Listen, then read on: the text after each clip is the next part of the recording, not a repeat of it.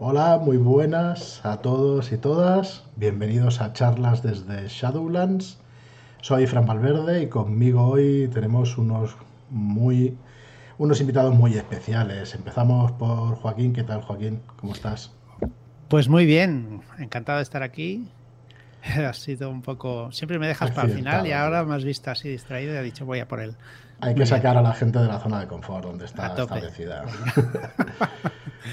Eh, querría darle un beso a Hiromi, que no puede estar. Muy bien. Y se lo mando desde aquí, bien fuerte.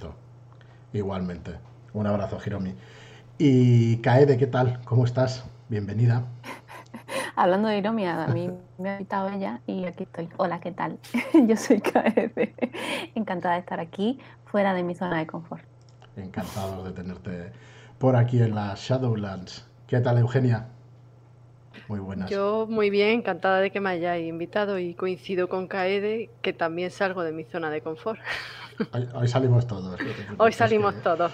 Nos sacaremos los coleros y haremos lo que haga falta para sacarnos de la zona de confort. David, lo viejo hace buen caldo, ¿qué tal? Muy buenas. Encantado de estar aquí de nuevo. Yo ah. he salido de mi zona de confort, hoy he hecho un arroz en lugar de un caldo, así que... A tope. A ti ya te quiere el micro, ya no... A lo loco. Ya no tiene emoción esto. Disculpad el, disculpad el audio, que hoy no sé por qué me ha troleado el micro y estoy con la cámara. Espero que se oiga más o menos decentemente. Eh, Albert, ¿qué tal? Buenas noches. Pues yo sí, yo estoy en mi zona de confort. Estoy rodeado de gente fantástica, a la que quiero mucho, muy a gusto aquí, un lunes más, en bilocado en Shadowlands Zero Fiction. O sea que adelante con los faroles. Aquí quieres más. Y Marlo, ¿qué tal? Buenas noches. Buenas noches, ¿cómo estamos? Eh, te veo nervioso incluso. Esto, hombre, claro, es que tengo vigilantes. Correcto. Bueno, Marlo, hoy tienes, hoy tienes trabajo. Nos ha visitado Kaede, así que tienes un. Sí, sí. Yo ya estoy manos a la obra. Para no perder la costumbre, ¿no? Ni siquiera claro. con las charlas ni nada. Nada, nada. Bueno, un saludo a todos los que nos siguen en el chat. Eh, buenas noches y gracias por escucharnos. Espero que la charla quede interesante. Sin duda que nos hubiera gustado que estuviera Hiromi con nosotros, pero bueno, en 15 días a ver si puede venir. Y ahí tendremos otra y que nos dé su opinión también sobre este tema de, la, de salir de la zona de confort. Hoy tenemos además eh, concurso. Teníamos que, anunciar los concursos de historias de terror. Eh, hemos hecho concurso en Twitter, en Facebook y en Instagram. Eh, lo dejamos para dentro un rato, así mantenemos a la gente ahí al aparato, que no se marche, ¿vale? Pero bueno, ya lo tengo preparado, que antes la verdad es que hemos tenido algún problema técnico, pero bueno, ya está preparado para dentro de un ratito, si queréis hacemos el sorteo. Y vamos a empezar con la charla entonces, cuanto antes. Yo estaba pensando, siempre las charlas quizá no las preparamos con muchísimo guion, pero siempre le doy vueltas y eso, y la primera pregunta que quería haceros es, eh, ¿qué es para vosotros salir de la zona de confort? Igual hay que definir primero para cada uno de nosotros qué es la zona de confort y después qué significa salir de ella. A ver, en general, a mí me gustaría que charláramos sobre las partidas de rol y sobre, estoy normalmente haciendo un personaje, mm, la verdad es que muchas veces siempre hago el mismo, qué significa para mí salir de ese personaje e interpretar, pues yo, por ejemplo, en mi caso, pues una mujer o alguna alguna otra cosa que realmente pues no sepa por dónde llevar, ¿no? Eh, un personaje femenino o cualquier otra cosa que digamos me saca del personaje que siempre hago. Para mí no tiene por qué ser un sexo distinto, sino un carácter distinto, una cosa absolutamente distinta, porque al final yo me estoy dando cuenta que después de muchas partidas igual siempre hago el mismo personaje. Entonces, bueno, después de soltar yo mi rollo, perdonad, eh, ¿quién quiere empezar? Porque si no empieza ninguno, marcamos a dedo, pero bueno, venga Joaquín. Dale. Bien, bien.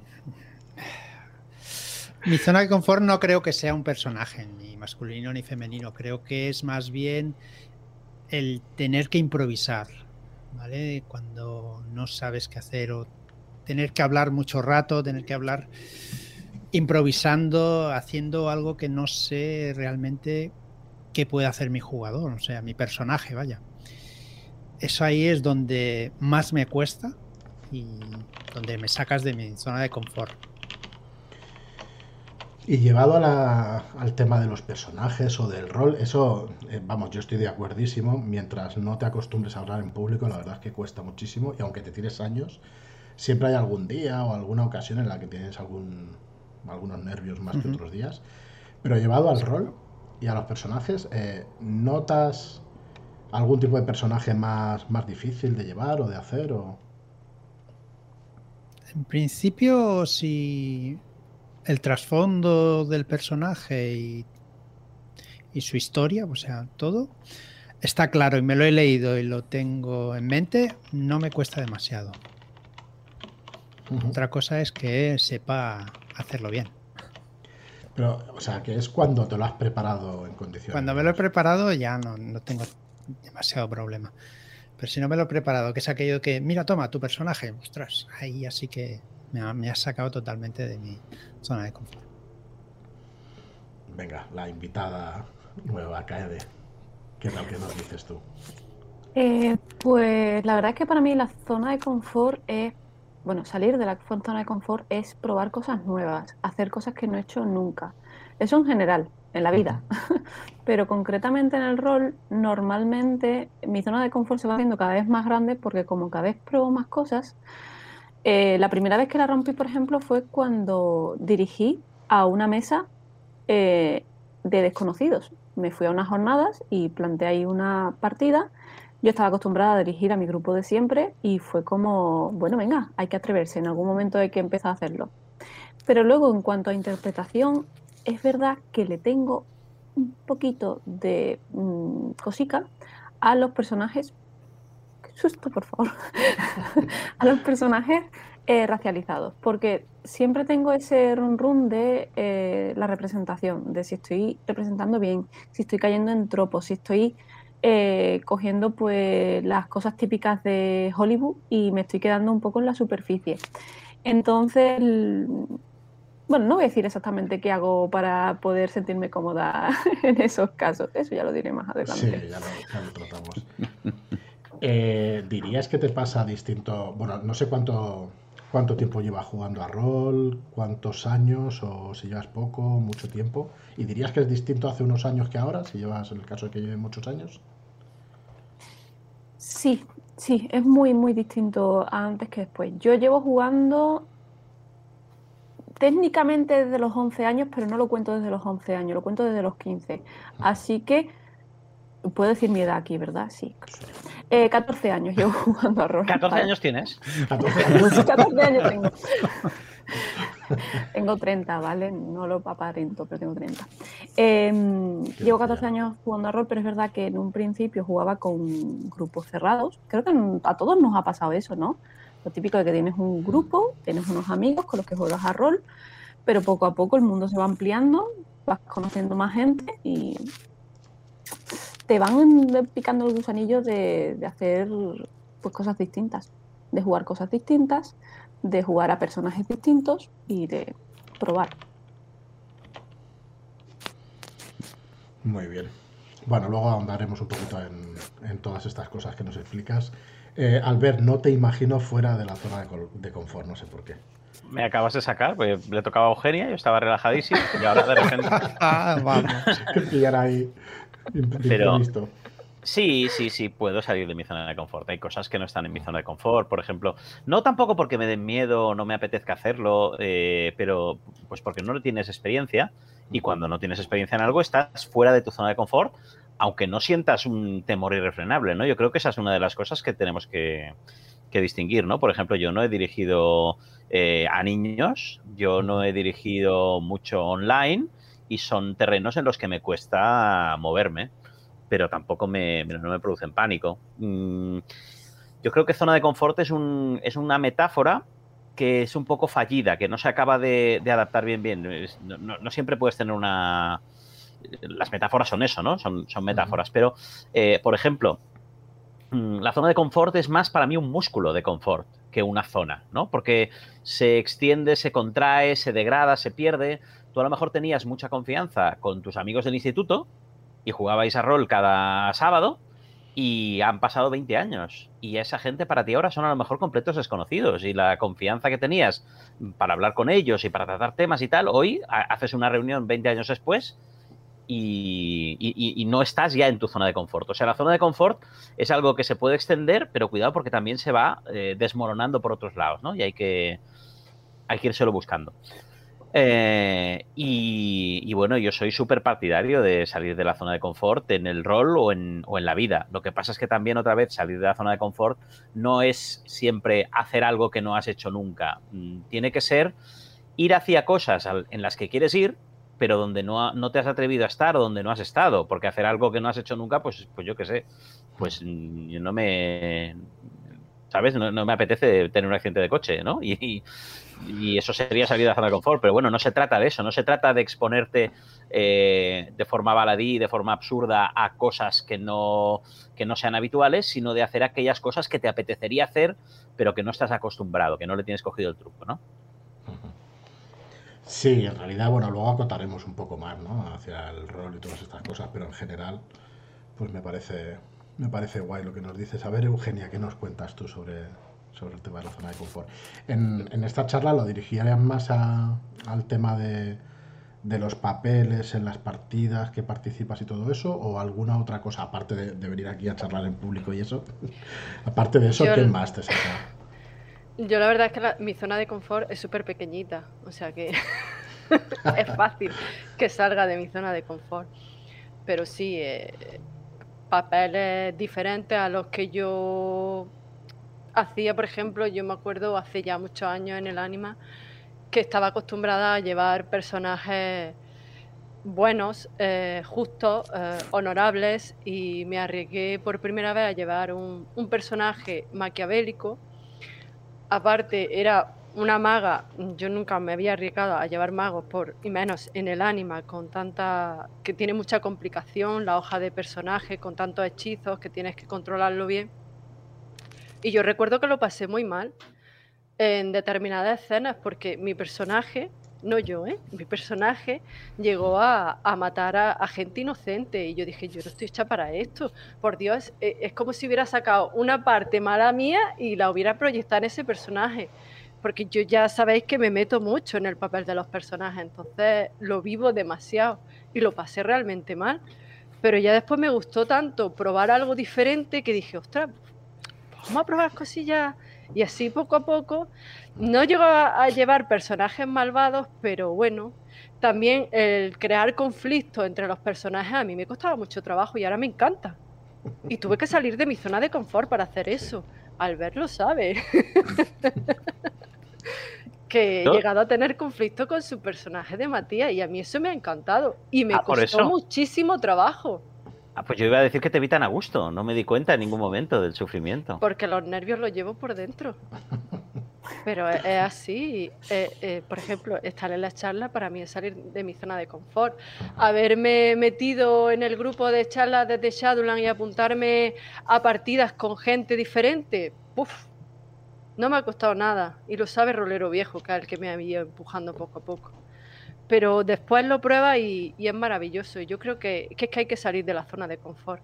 Yo siempre me pongo muy nerviosa, pero es que es maravilloso. Además funciona mejor bajo presión.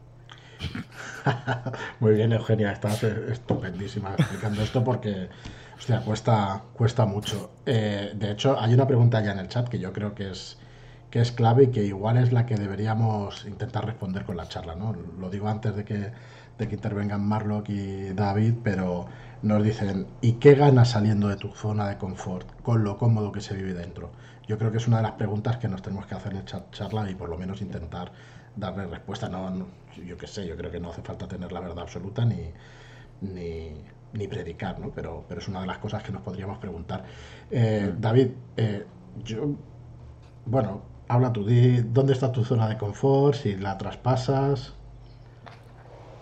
Bueno, mi zona de mayor confort está en el salón, en el sofá ese tengo ya huequito hecho, que ahí caes y en mano de santo.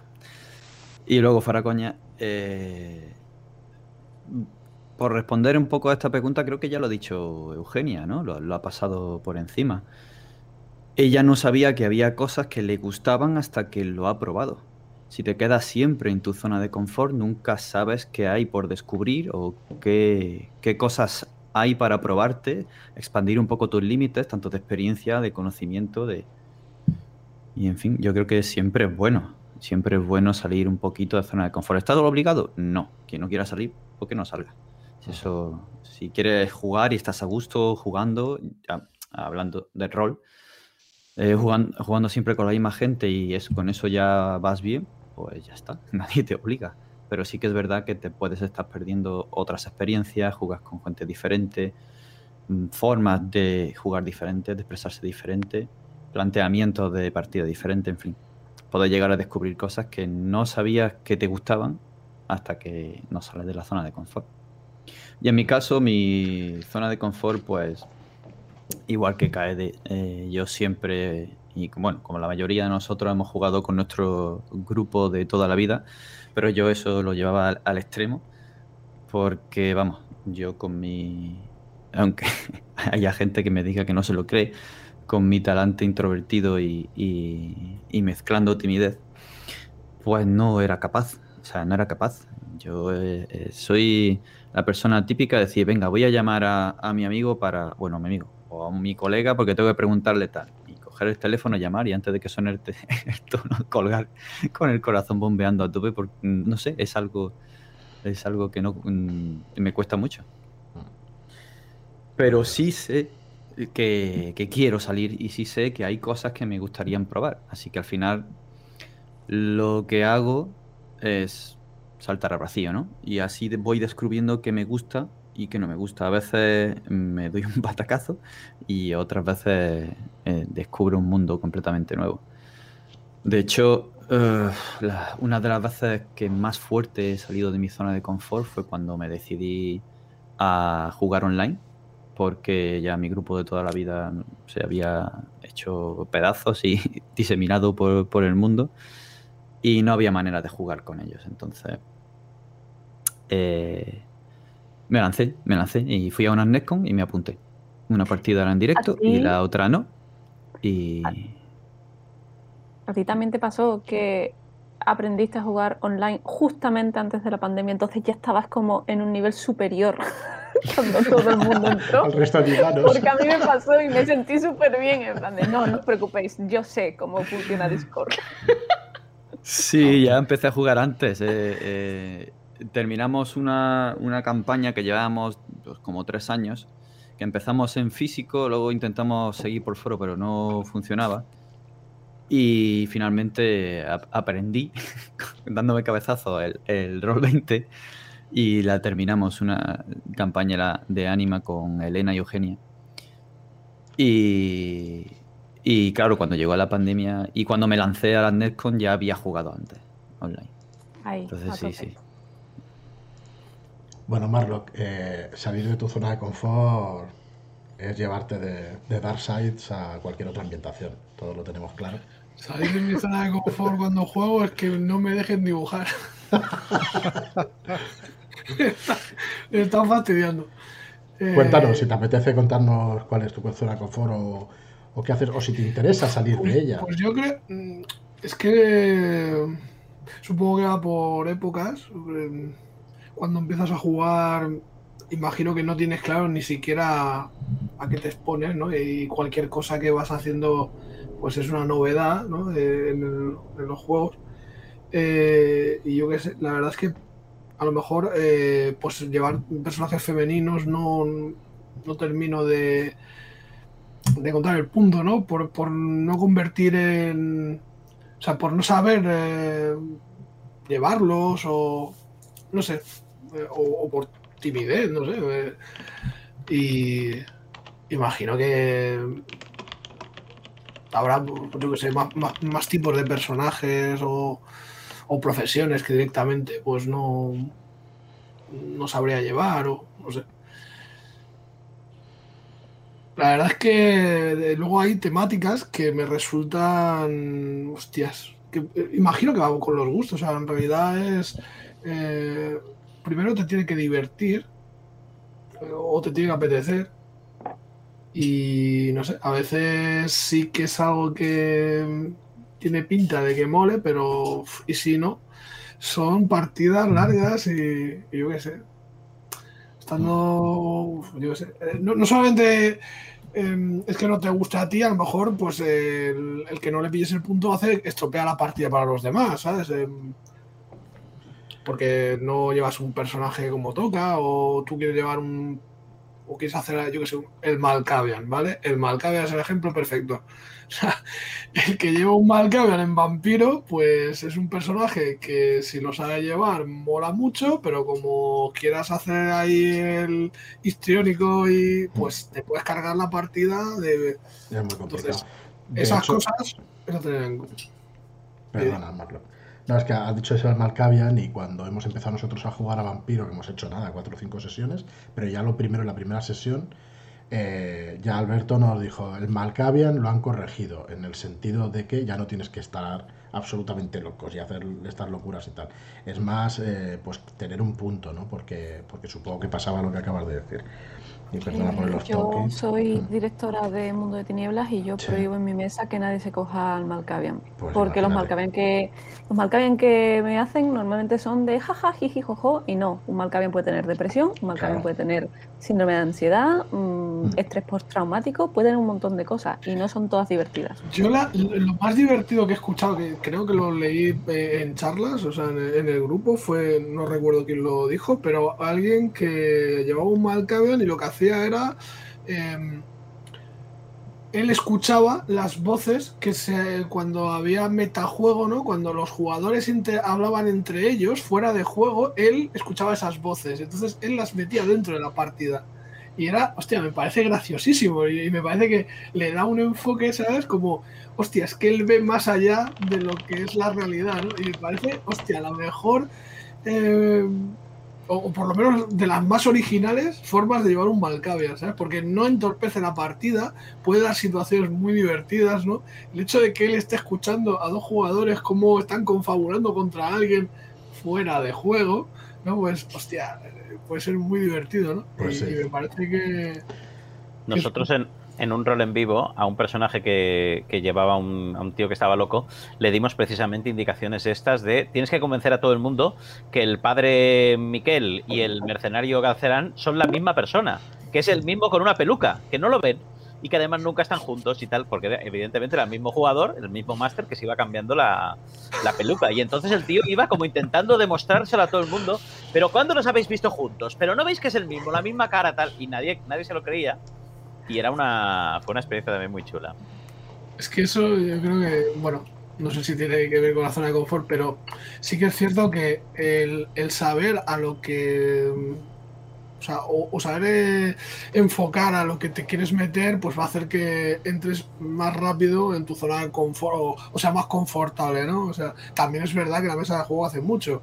Si tú tienes una mesa de juego que, claro, tú llevas un personaje que no lo tienes atado, pero te dan te dan cancha, ¿no? Te, te ayudan a, a llevarlo, pues hombre, mm, está guay, ¿no?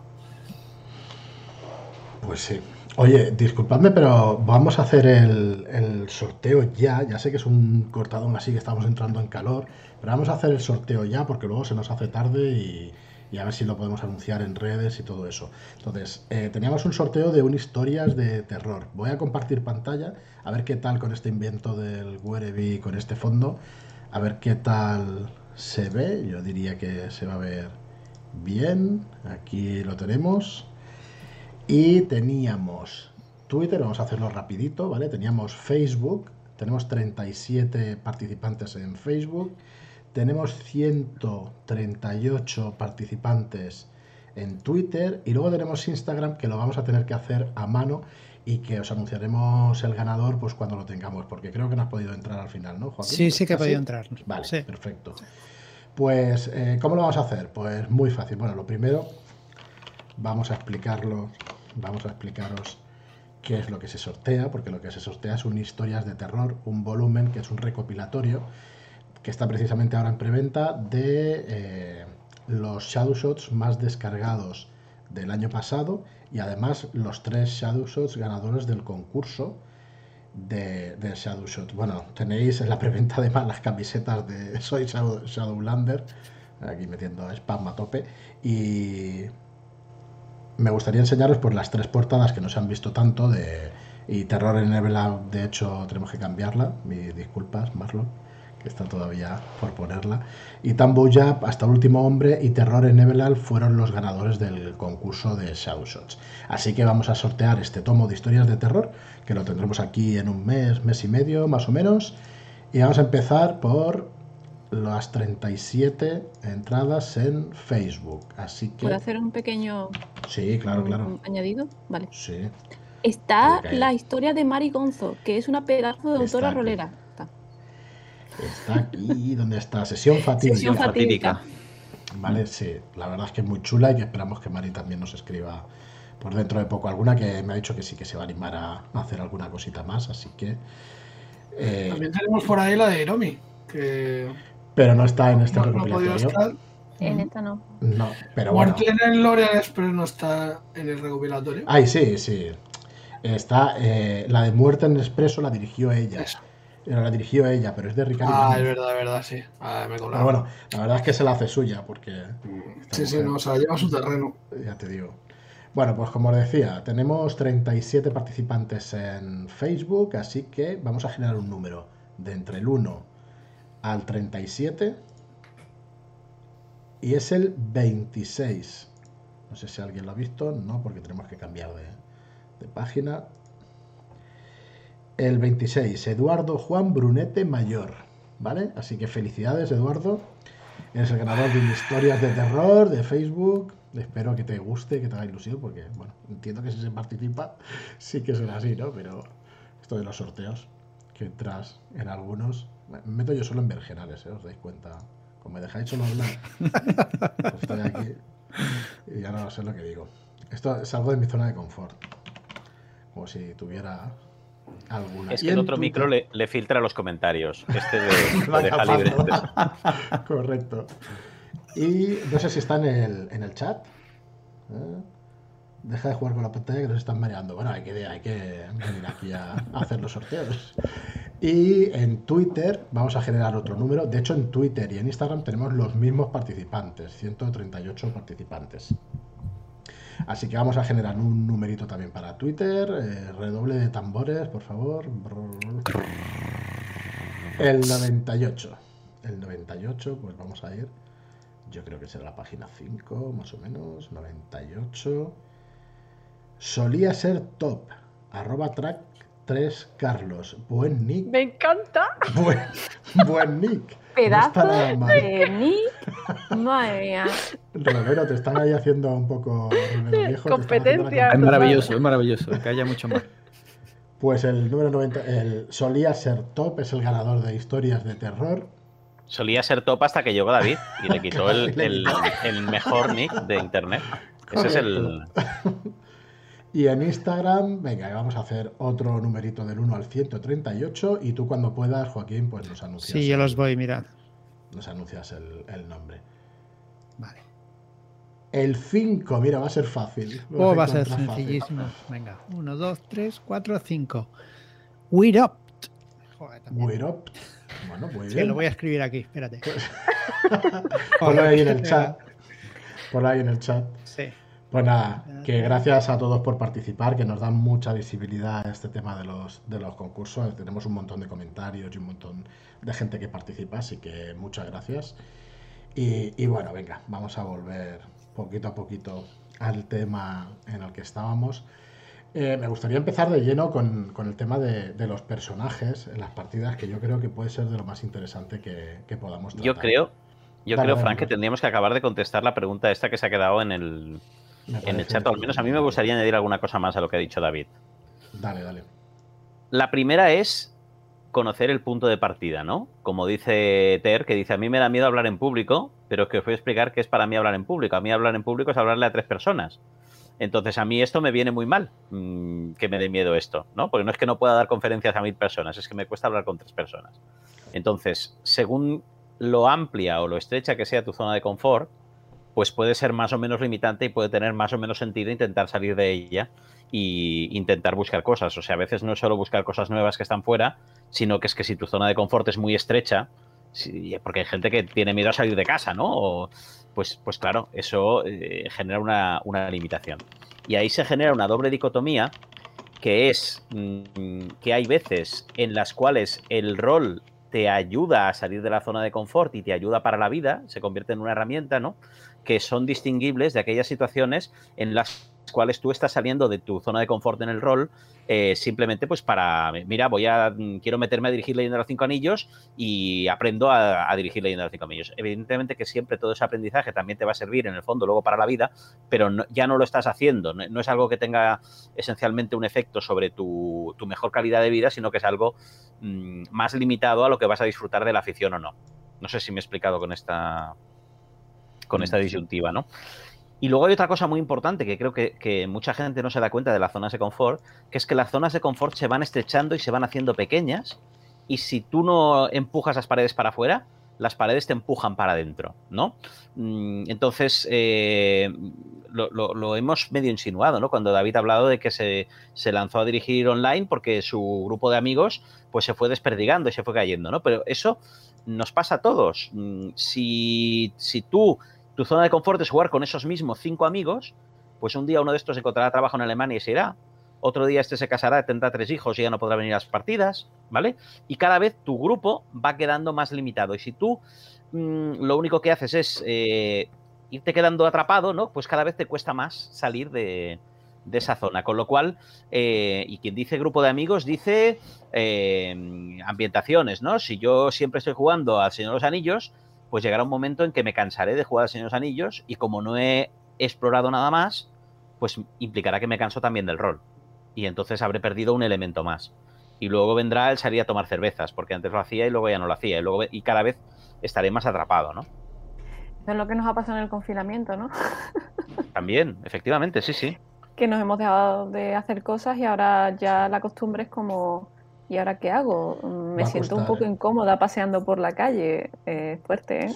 Y retomando a gente que a lo mejor hace un año que no hablas con ellos. Hostia. Y que, y que todo el mundo, o sea, todo el mundo sabe por qué es, porque hay pues un confinamiento que nos ha impedido mantener este tipo de relaciones, pero es como un poco brusco, ¿no? El, lo, lo, que decía David de te llamo y, ¿no? Oye, ¿qué es de tu vida? Hace un año que no te hablo, ¿no? Pero, pero que sepas que... Sí que sí, tú sí, tampoco sí, me has hablado, ¿no? ha sido... o sea, yo lo iba a decir, que se, claro. se van a dar situaciones muy raras. ¿eh? Claro, pero bueno, que, que, que, efectivamente, que eso está, eso está ahí.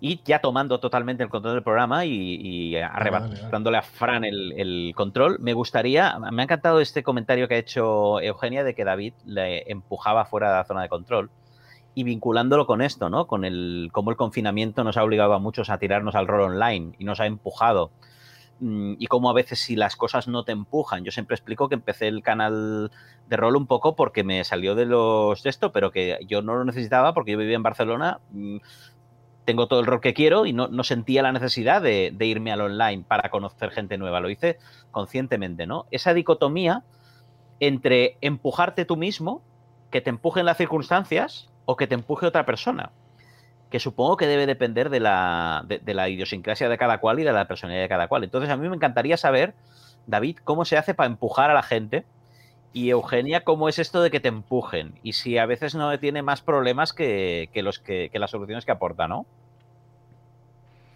Para empujar tienes que, que conocer a la persona, porque si no la puedes tirar solo.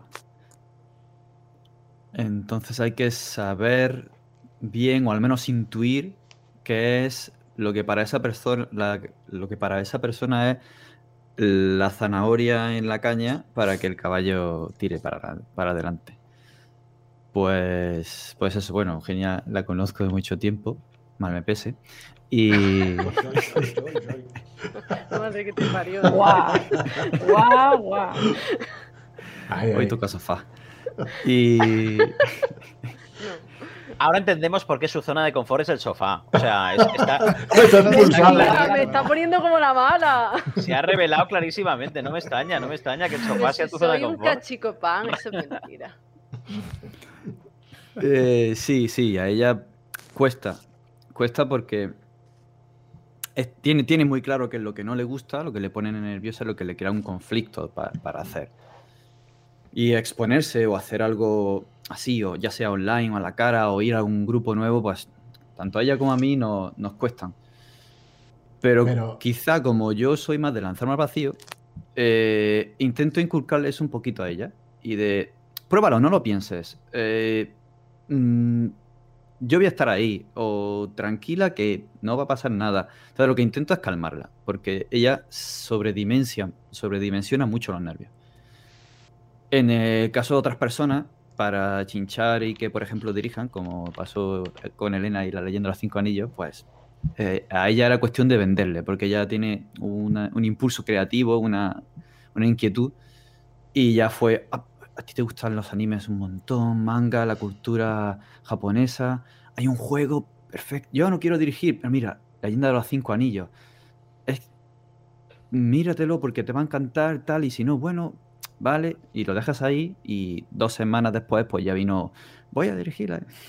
es cuestión de, en algunos sembrar la semilla, en otros acompañarlos, en otros ir convenciéndolos, poquito a poquito, viendo los pros y los contras de, de cada cosa, y, pero nunca forzar eso. Eso iba a decir, ¿no? Que más que acompañar, casi parece que hay que más que forzar, que parece que es acompañar, ¿no? El, el- el dar la mano y decir, vamos a entrar juntos a esta casa encantada, ¿no? A este bosque oscuro, ¿no? Sí, totalmente. Y porque si no te arriesgas, después llega el arrepentimiento. Y yo soy mucho de arrepentirme. de, jo, si lo hubiera intentado, con lo bien que me lo he pasado, pero ya después en la siguiente otra vez reculo y él está dando empujoncitos. Te siembra la semilla de, verás que lo bien que lo, bien que lo va a pasar. Yo es que me genero muchas expectativas, ese es mi problema, que me genero muchas expectativas y eso sumado a la inseguridad, a de que no lo va a hacer bien o tonterías, porque al final son tonterías. Que hay que arriesgarse un poco, que en esta vida hay que arriesgarse, que después te arrepientes. Pero Pero que guay hablar de cómo la zona de confort muchas veces está cimentada en inseguridad, en Sí. pensar que no puedes hacer las cosas porque no te van a salir bien. Que es una tontería, es todo práctica. Todo en esta vida, todo es práctica. Sí. Excepto el dinero. El dinero no, no es por práctica. Pero lo demás casi todo. Pero creéis que tiene que ver el. eh, a ver, ¿cómo lo explico? Mm, vale, estoy en mi zona de confort, pero quiero. O sea, si es voluntario, aunque me empujen un poco, pero va a ser porque quiero hacer algo, porque tengo unas expectativas de poder hacerlo mejor, como el dirigir, como el jugar a rol. Yo no he jugado a rol hasta hace muy pocos años, así que, bueno, ya cada vez más años, porque va pasando el tiempo, por desgracia. Ya no lo puedo decir tanto, ¿vale? Pero lo que quiero decir es que hubo un momento en que dije, mira, me da igual cómo lo haga, me da igual cómo dirija, me da igual cómo tal, pero yo es que quiero hacer esto. Y, y no creéis que eso es muy, muy importante, quizás un poco distinto de lo que estáis diciendo, ¿no? Pero no sé, o, o son maneras distintas de salir de la zona de confort. Yo creo que al final tú mismo te conoces, ¿no? Y sabes cuál es tu, tu problema, o tu problema o tu zona de confort. Y Mm. interiormente no te gusta ser así. Y quieres salir, o al menos en mi caso. No me gusta Ah, ser tan tímido, por ejemplo. Digo, ostras, pues, pues ¿qué voy a hacer? Pues voy a hacer podcast, pues voy a salir en YouTube, pues voy a, a- a- a fastidiarme porque el corazón te va a mil, ¿no? Pero bueno, eh, al final es intentar mejorarte a ti mismo, mejorarte entre comillas, ¿eh? Sí. Sí, sí. pero intentar eh, ser otra persona. Ser otra persona que la anterior no te gusta. O sea, no te gusta estar retraído, no te gusta estar eh, sentado en tu sofá solo, no sé, cosas así, ¿no? Entonces, hay que intentar pues mejorarse a sí mismo. No sé. Claro, sí, que el problema muchas veces es que nosotros somos nuestros propios enemigos y somos los que nos Exacto. ponemos los límites. Claro. Y si algo nos gusta y nos apasiona, ¿por qué no arriesgarse? Ujú. Ya no solo que nos empujen, no- es que tiene que salir de nosotros también. Si, si Claro, algo claro. realmente te apasiona, con un pequeño empujoncito, lo haces. Es que Sí, pero si, si te van, em- perdona, si te empujan, igual sales una vez. Si te vuelven a empujar, saldrás otra vez. Pero si no te están empujando todas las veces, igual no sales tú sola. Tendrás que, que intentarlo hacerlo por ti mismo. O por ti mismo, en ese caso. Sí, sí, sí. Al final. Yo ya como me canso de que me empujen tanto, tengo ya la espalda demasiado marcada. Varias veces ¿Qué voy a salir me yo? arriesgo. Pero es que hay que recordar, hay que recordar que zona de confort se llama zona de confort. O sea, no se, no se llama zona de encerrados, ni zona de eh, presiones, ni zona de inseguridades. Se llama zona de confort porque es donde te sientes realmente cómodo. Lo que hay que hacer es intentar aprender a sentirse cómodo en otros sitios, pero por supuesto eso tiene que salir de uno, porque cada uno evidentemente tenemos nuestra propia zona, así que nadie puede saber exactamente qué es lo que sientes tú y hasta dónde puedes llegar tú. Claro. Sí, yo he sentido eso. Yo estoy con Joaquín. Yo recuerdo la primera partida así online en directo en la NES con, con Hiromi, una cuestión de honor. Y menos mal que la cámara solo te pilla esto, porque de aquí para abajo estaba temblando. Las manos heladas, un sudor frío, las piernas tocando un Malísimo piano. eso, tío. Es malísimo. Ya no, ya por suerte el- mm, lo voy controlando, me voy acostumbrando, pero uff. Y eso te entorpece también el habla. A veces suelto cada cosa que digo, ostras, me tenía que haber estado calladito. Pero no veas, no veas, Albert, la que traje con EO para que jugara a los Titia. No, no te puedes ni imaginar Estuve a punto de no jugar, ¿eh? lo que estuvimos a "Dios punto de, mío". perder- de perderlo. Hubiera sido una, una- una desgracia. Y hablando de eso, mm, también está la otra posibilidad, que a veces no la pasamos por alto, que es la de que te expulsen de vuelta a tu zona de confort. Porque esos arrepentimientos de los cuales, ostras, me lo hubiera pasado bien, y, y, eh, a la persona que tiene un poco de miedo, que le da un poco de miedo dirigir, por ejemplo, y que se pone en una situación en la que mm, el grupo de juego es hostil y o tiene una mala experiencia o lo que sea, eh, claro, e- ese, ese feedback también cuenta. También acabas, puedes acabar que ya en tu vida vuelvas a, a salir de la Fíjate, zona de Fíjate, confort, es ¿no? que yo creo que todos estamos hablando un poco de lo mismo. Es que si, si tú estás eh, jugando con gente con la que tienes confianza, es, es mucho más difícil que eso suponga un problema. Si, si tú tienes, bueno, confianza, sí. Ah, te diría que mitad y mitad. Yo ¿eh? te diría que no, ¿eh? Eh, O sea, ¿me me queréis decir que vais a estar más a gusto jugando con desconocidos que jugando con vuestros colegas que ya sabéis? colegas igual- Pues yo Te puedo decir una que cosa, yo he ¿eh? estado más a gusto jugando con desconocidos que con colegas. A mí los colegas me han puesto límites a punta pala.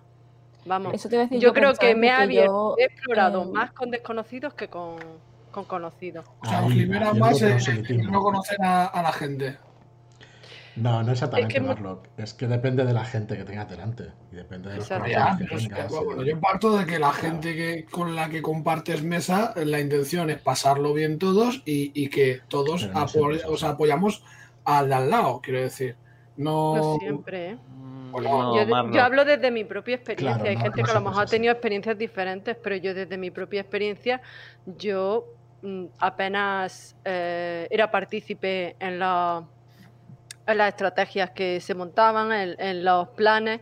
Yo era un simple un simple personaje que estaba ahí para lo que necesitaban y ya está. Marlock, tú en el tema del dibujo o en el tema de montar la editorial, ¿de quién has encontrado más reticencias? ¿Quién te, ha- quién te ha enviado mensajes negativos más frecuente de, tío, de esto no se vive, mm, piénsatelo bien? ¿Gente conocida o gente desconocida?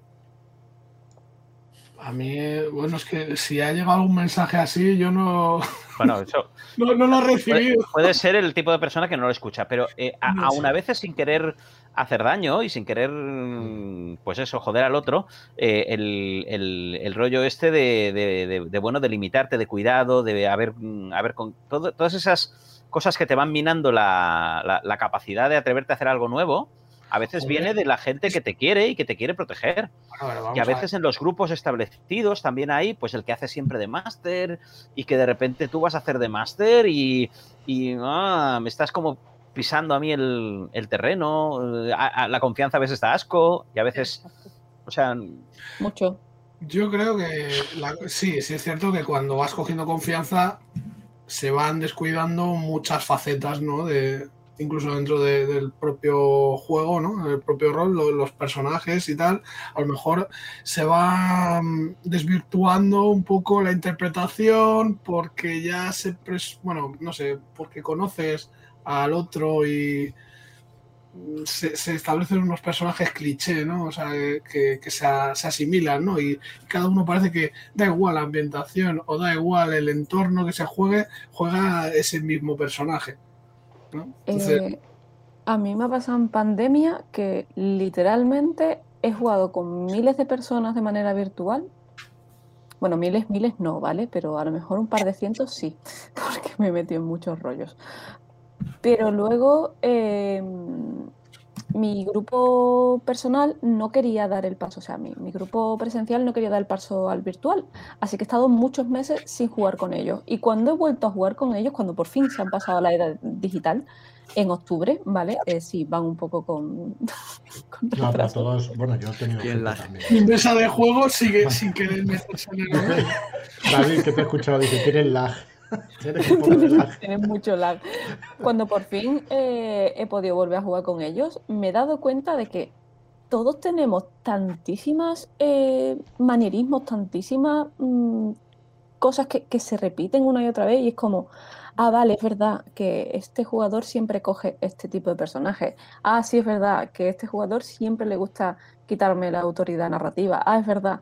Es como, pues al final no me renta jugar con mi grupo de siempre, porque ya me los conozco, sí, me los conozco, pero a lo mejor preferiría no conocerlos. Al final caemos todos un poco en eso, creo yo. ¿eh? Eh, creo que al final todos tenemos nuestros vicios, ¿no? Y a lo mejor eh, lo vemos más fácilmente en los demás y no, no somos conscientes de, de, los nuestros propios, ¿no? O sea, lo digo porque yo también seguro que bueno, mi mis personajes, si sí, sí, puedo llamarlos personajes, porque yo creo que, que, que no me meto tanto, ¿sabes? Eh, vale. no, no, soy de los personajes, o sea, de jugadores mmm, interpretativos más intensos, por así decir.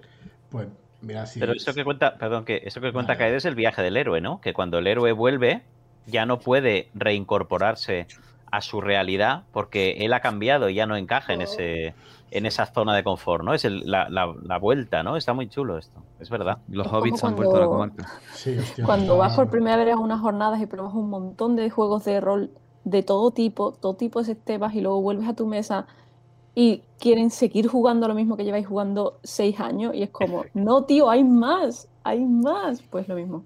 Efectivamente, se ha hecho pequeña la zona de confort, ¿no? Se ha, se ha, se ha colapsado, lo que donde estabas ya confortable, ahora ya no, ahora es otra vez, tenemos que jugar al HeroQuest este. Yo no me iba a meter con el HeroQuest, no sé. Bueno, yo. Sin problema. Eh, bueno, ¿Qué os parece si, si, nos metemos de lleno en lo que son personajes y en el confort que tenemos o que sentimos a, a, interpretar, por ejemplo, siempre el mismo personaje en una partida de rol? ¿A qué me refiero? Eh, bueno, supongo que todos me entendéis, pero a, eh, mi personaje es ya pues un chaval o un chico, un hombre que ya tiene que tiene mundo interior y tal, pero quiere, ¿sabes? Quiere sa sacar todos esos problemas o encerrar todos esos problemas y portarse bien con la gente. Joder, siempre estoy jugando lo mismo, ¿sabes? me sigue gustando, que no tengo ningún problema, pero ¿cómo hago para hacer lo que hizo Sirio en Conexión Tanzania, interpretando a aquella espectacular mujer que, que, bueno, que era pero espectacular. Yo no sé si la habéis visto, esa, esas partidas de las vidas de Don Vicente, tío. Y eso, eso marcó un antes es, y un es después. flipante, tío. porque él estaba hablando y tú veías a la. ¿Cómo se llamaba aquella mujer? No sé qué, Fox. La... Sí, pero era una actriz y todo. O sea, a mí me venía a la cabeza toda de. Bueno, ya, ya me saldrá, es, ya me saldrá el nombre. ¿Es una que iban en un barco? No. Y tenían que, que serán tres, ¿no? No, creo que no. Eh, es una de. Jolín. De un juego de no solo rol que hacen de malos en lugar de estar jugando a la llamada típica. Innombrables, es, una, es, una... es una aventura sí. de cultos innombrables. Bueno, era espectacular. El hombre sí, allí hablaba como si fuera esa mujer. Es raro, ¿eh? Porque Sirio normalmente hace cosas muy muy vulgares, sí. que te quedas ahí con... Espectacular. Pero, pero bueno, esta que dices en concreto fue, fue espectacular, ¿no? Sí. Lo, lo, apuntaremos, la buscaremos porque vale la pena. Sí, porque es que aquella, la Glenn Close, estaba haciendo la Glenn Close, tío. Yo la veía, pero claramente, o sea, una mujer ahí con, vamos, con un carácter fortísimo, que, que estaba describiendo lo que hacía, que se sentía guapa, que hacía tal. Impresionante, aquello fue impresionante. Pues, ¿cómo hacemos de, de salir de esa zona de confort, sacar ese ese personaje que siempre hacemos para hacer de Glenn Close, ¿sabes? Con un par. Y arreglándose, él salía de la ducha, se arreglaba, estaba desnuda, bueno, impresionante aquello.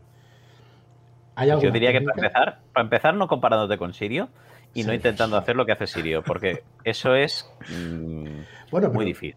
que, que- que hagas de mujer, ¿no? En definitiva, ¿no? Que puedas hacer de mujer. No hace falta que seas. O sea, pero ya no es hacer de mujer. Es que, es que, o sea, era la de hombres, ¿sabes? de- de- Eh, voy, a, voy a hacer un inciso. Dale, un dale, momentito, ¿vale?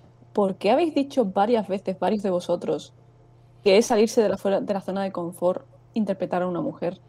no Porque yo interpreto a hombres y, y los interpreto, y no pasa nada. ¿Por qué Sí. interpretar a una mujer os es difícil exactamente? Porque es más fácil. O sea, para, es más fácil pasarse de mujer a hombre que de hombre a mujer, yo creo. ¿Por qué? Eso sí que no. Por, por A muchos ver, la motivos. operación es verdad que ¿Cómo, cómo? Ala. Nada, que trataba otro tema. La operación al ver, que es más complicado una cosa que otra. Ah, bueno. No pasar de un par de genitalia a otro es más, pero bueno, sigamos. Primero, porque desgraciadamente las referencias culturales de hombres son más fáciles. Igual que es más fácil ah, hacer de americano que hacer de, de coreano, Sí, por ejemplo. O sea, tú hacer un americano, hey Jeff, Johnny, ¿qué estás aquí haciendo surf en California? A lo mejor es una cosa burda, ¿eh? Y no son así los americanos. Pero, pero tienes mucha ficción, tienes muchas series, tienes muchos elementos eh, y los hombres también, el, pues, pues tienen un mayor protagonismo en, el, en, en- en- en muchos de estos elementos y es más fácil hacer del el personaje masculino que un personaje femenino que realmente sea interesante y referencias, pero, pero es más difícil. Segundo, porque es relativamente más fácil hacer un hombre. Los hombres son más simples. Lo siento, o sea. Y, y, eh, sí es verdad No que. nos metamos en eso, no, no. Somos todos igual de complejos, es decir, cero. Y, a ver, es verdad que hay menos referentes femeninos que masculinos, pero ¿acaso vosotros no habéis tenido compañeras de clase, hermanas, a lo mejor no habéis tenido hermanas, pero madres, mm, tías, mm, profesoras? Sí, pero mm, Pero perdona, que yo creo que como no tenemos, a mí, eh, hablo en, propio nombre, como no tienes las mismas inquietudes, yo he puesto el, el ejemplo de la mujer porque a lo mejor es el más clásico y el más claro, pero me pasa exactamente igual con una persona extrovertida o con una persona súper tímida, o sea, me cuesta, me cuesta, me cuesta meterme en ese papel o qué es lo que hay que hacer, estudiar esas figuras o estudiar esos referentes, esos tropos y intentarlos hacer o, o cómo lo hacéis para, para poder llegar a eso, porque yo realmente me es realmente difícil y sobre todo eh, a la- al paso de las sesiones, en lugar de cogerle el punto al personaje, se me va como transformando a ese personaje de, de chico con traumas que luego quieren Sí, el de siempre. Yo creo, yo creo que es común, ¿no? ¿Os pasa alguno? Decidme que sí, alguno, porque... Sí, pues sí, ya te digo que al final o sea, terminas exteriorizando pues una forma de jugar que, que con el tiempo pues se va, pienso yo, eh, al menos a mí es lo que, lo que me pasa, no sé. Pero sí que es verdad que a menos que la mesa te ayude y te, y te dé coba, ¿no? Te dé- o sea, te, te siga el rollo que has planteado en un principio, como no se mantenga un poquito ese feeling con la mesa, pues a lo mejor tiendo a irme a, pues, no sé, al investigador que quiere resolver el problema, ¿no? Y me olvido un poco de, de esa carga emocional que a lo mejor hubiera tenido si los demás me hubieran eh, empujado por ahí, ¿no? Si es por mí, yo no me meto en, ese, en esos terrenos, ¿vale? Vale, esa es la zona eh, sin confort ninguno. Meterme en esos terrenos emocionales, por ejemplo, sería una situación en la que eh, Pero yo creo que hay un error ahí. Creo que nos equivocamos. Porque un hombre y una mujer pueden ser igual de buenos, de malos, de cabrones, de sexys. Pueden ser lo mismo. Exacto. de hecho, pueden Entonces, ser iguales. iguales, sí. No, igual, ¿eh? Exacto. O sea que se tiene que hacer igual. Lo único que la diferencia es que igual tienes que leerte el trasfondo del, del personaje. A partir de ahí puedes. Eh, eh, Pero es tan sencillo diciendo. interpretar. Ya sé que no es sencillo ¿eh? lo es que así. acabas de decir, pero... Sí, no, no, ese es mi pensamiento, mi filosofía de vida es esa. Pero joder, luego trasladarla al papel me cuesta un Pues poco yo creo que, que al Mira. final acabas cogiendo muchos clichés. O sea, quiero decir, in- instintivamente acabas haciendo cosas sí, que, que- que convierten a tu personaje, que era, o sea, que debería ser, independientemente de su sexo, debería ser, o sea, tenía que tener un rol, ¿no? Y al final, por los clichés que tienes, a lo mejor terminas llevándotelo a una parodia de lo que debería haber sido. Entonces, es muy fácil dar ese paso en falso, ¿sabes? Yo- Porque Claro, Yo porque tengo una amiga, perdón, yo tengo una amiga que dirige las novias de Barba Azul mucho y explica, dice, mira, hay una escena en las que están en una habitación y ella además empezó jugando con grupos que eran solo de chicas y empezó jugando con grupos que eran mixtos, chico y chica, ¿no? Chicos y chicas. Y empezó y dice, hay una escena que están en una habitación y les digo, estáis ahí en la habitación, al lado del fuego y tal, y oís una voz masculina detrás vuestro que dice, hola. Y me explicaba, todas las chicas automáticamente se erizan cual gato de ¡guau, peligro! ¿Vale? Y todos los chicos reaccionan como hola. Hay otra escena donde hay, tienen que pasar por un camino de estatuas en las cuales las estatuas las, las empiezan, empiezan a la protagonista, porque es una solo, ¿no? Empiezan a toquetearla, ¿vale? La respuesta de todos los jugadores masculinos a ese camino de estatuas es meterle un, un bofetón a la estatua. ¿Qué pasa? Que la estatua les mete un bofetón a ellos y evidentemente, pues como es una estatua de mármol, le revienta, ¿vale? Mientras que las chicas hacen un juego más de... ¿Vale? Y acaban pasando sin, sin enfrentarse, dejándose eh, un poco y tal. Y, y- y explica que todas las jugadoras que juegan esa escena entienden perfectamente qué hay que, qué hay que hacer para pasar ese camino de estatuas y que todos los hombres que juegan esa escena la cagan. Entonces, mm, no, no, es- esto de, de somos iguales, Hostia. ¿Por qué la cagan? porque se enfrentan a la estatua y tú cuando has vivido fuera del privilegio entiendes que enfrentarte a la estatua es acabar recibiendo una hostia de la estatua. Marlock, no tenías que haber jugado tanto a D&D, porque fíjate, luego lo que... ¿Qué te pasa? No sé, pues eso también, bueno, no sé, también de- dependerá. de- de- espera, espera, pero es que esto es más complejo que eso, porque puede ser que, que, pues, seas hombre o mujer, a ti, pues no te mangonea nadie, toma por culo la estatua. O sea, si te tiene que reventar la estatua, te revienta, pero es tu decisión. Pero eso es una respuesta típicamente masculina. ¿Vale? Pero bueno, yo no sé si Eso nos depende metemos... del hombre y de la mujer. No todos los hombres son iguales ni todas las mujeres son Eso iguales. Las claro, está van a ser diferentes. Efectivamente. A ver, Eh, sobre los clichés, eh, yo iba a eh. decir antes que a mí me pasa con los personajes racializados, como he dicho antes. Pero también es verdad que hay un cliché muy gordo, como por ejemplo que las mujeres se maquillan, que las mujeres son más sentimentales, que la... y no es cierto. Pero perdona, Eugenia, sigue hablando, que te he No, no, sigue, sigue, sí, sí, sigue. Dale, dale, Kaede, si está interesante eso, porque a mí me gustaría tratarlo, el tema ese. Yo también tengo Claro. un poco esa opinión, ¿eh? De que yo... Dale, dale, luego explico yo.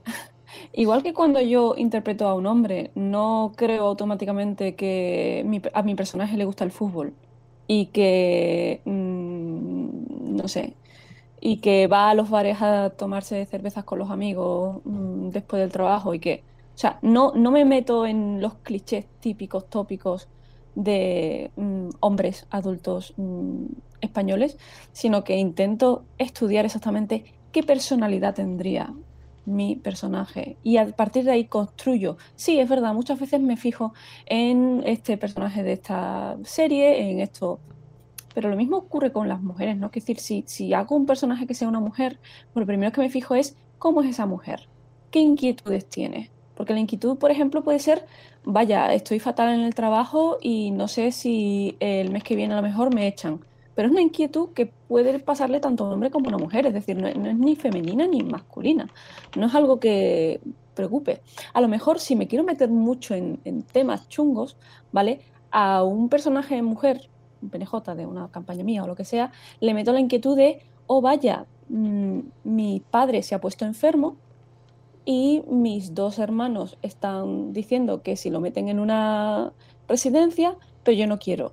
Yo quiero que mi padre viva conmigo y yo me encargo de cuidarle. ¿Por qué? Porque los roles femeninos suelen estar asociados a, eh, a cuidadoras, ¿vale? Pero me estoy metiendo en un rollo muy gordo y es porque hoy es 8M. Perdón.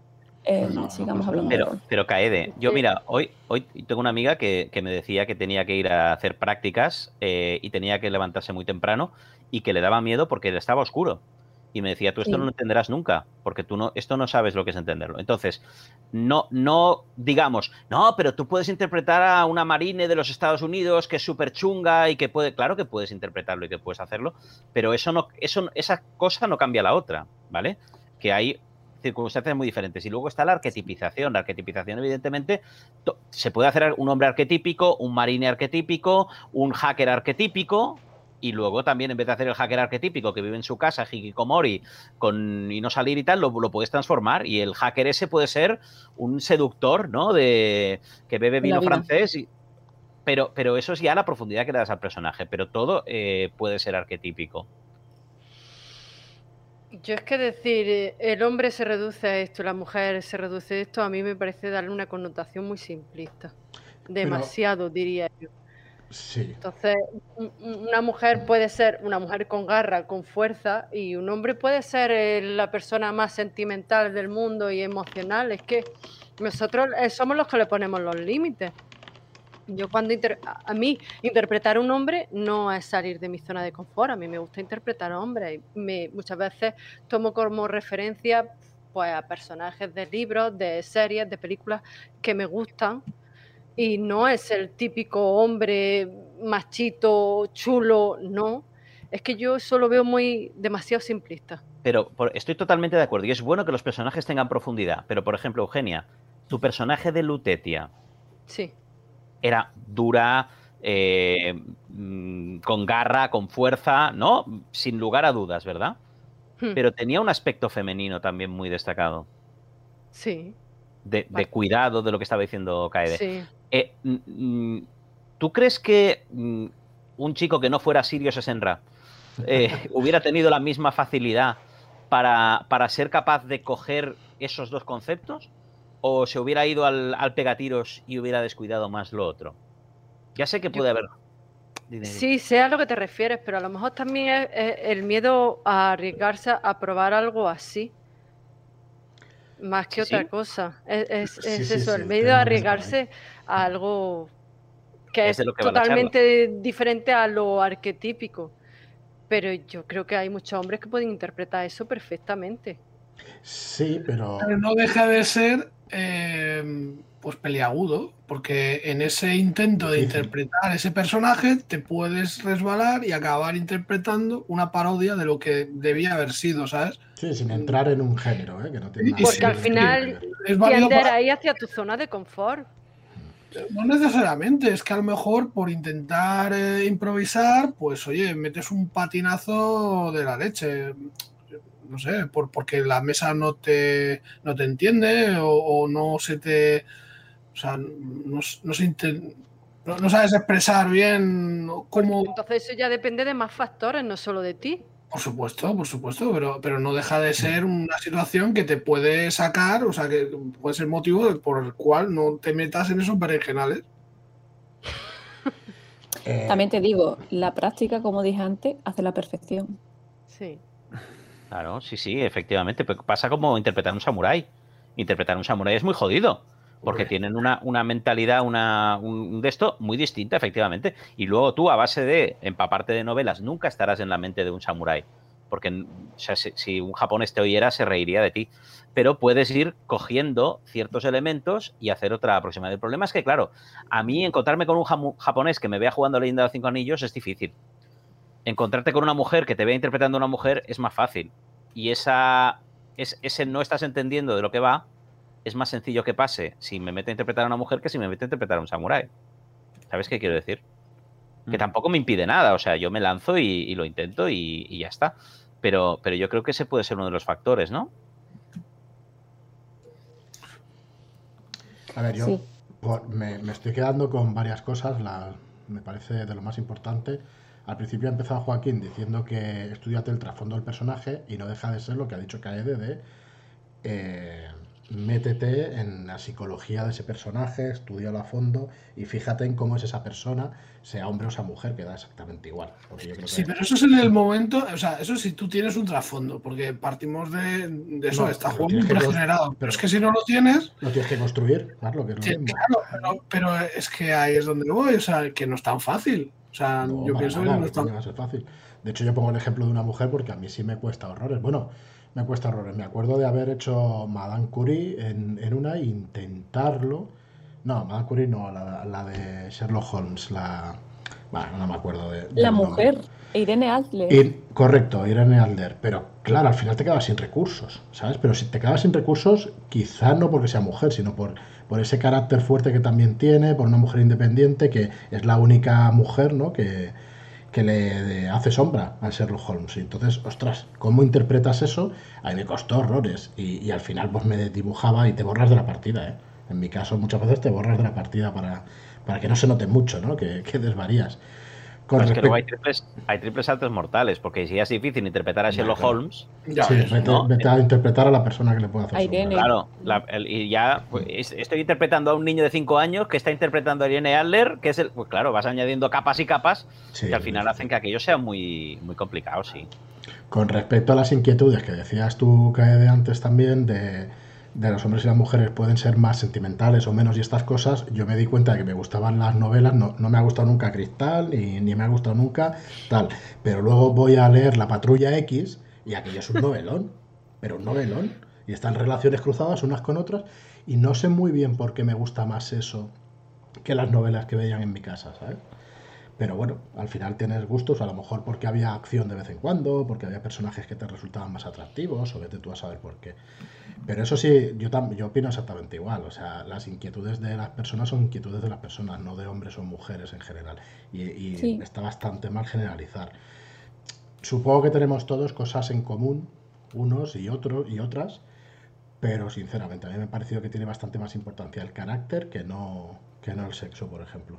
Y David creo que lleva un rato ya intentando meter bazas. Justo iba a decir eso. David, llevas mucho rato sin hablar. Habla. No, no, precisamente está- estoy escuchando y, y estoy disfrutando mucho con los diferentes puntos de vista que tenéis, porque creo que habláis y estáis de acuerdo en muchas cosas y estáis eh, quizá mirando el- a- al mismo diamante desde puntos de vista diferentes. Sí es verdad que como nos hemos desarrollado, criado, educado y las referencias que tenemos van a influir en si entendemos más o menos un tipo de persona o de personaje. Y esto pasa por entender mejor o peor la psicología de las mujeres. No, es igual que tú hayas, sido un, hijo único y no has tenido hermanas y, y la única referencia que tienes es tu madre o tu abuela, a que te hayas criado con dos o tres hermanas más tu madre y hayas visto y hayas estado con ellas cuando lo han pasado mal, con cómo han afrontado las cosas. Entonces, la- las referencias que quizás tenemos eh, van a cambiar dependiendo de nuestra vivencia, de dónde podamos eh, echar mano de nuestra propia experiencia, porque si no, pues tenemos los personajes de los libros, de las películas, que no dejan de ser arquetípicos en un origen, aunque luego tengan diferentes capas, que es lo que habéis, lo habéis estado diciendo. Dentro de eso, por supuesto, hay eh, somos personas, ¿no? Y una persona dura puede serlo teniendo, siendo hombre, siendo mujer, siendo. Eso no, no, no importa tanto, pero sí todo el bagaje que llevamos con nosotros para entender cómo deberíamos de eh, interpretar a una persona. Quizás nos faltan herramientas para poder meternos en ese berenjenal y tendremos a tirar de lo que hay, que es el cliché o el arquetipo. Y a partir de ahí empezar a construir. Y por eso cuando nos choca, vamos reculando y sin darnos cuenta a lo largo de la partida puede que vayamos asentando otra vez como decía Marlock, a esa parodia, ese, ese arquetipo. Pero puede que sea porque nos falten las herramientas, como decía Albert, para comprender cómo es la, la psique de, de, la otra parte, de la parte que queremos interpretar o que la parte que queremos entender. No llegamos a entender muy bien. Eh, eh, entonces, bueno, habrá quien lo entienda bien, habrá quien lo entienda mal, tanto siendo hombre como mujer o, o siendo, en fin, un extraterrestre que quiere interpretar a un humano. Es que yo, pienso que llega un momento que, que también incluso, a ver, por ejemplo, salimos del tema de hombres y mujeres y, y pensemos en un bárbaro.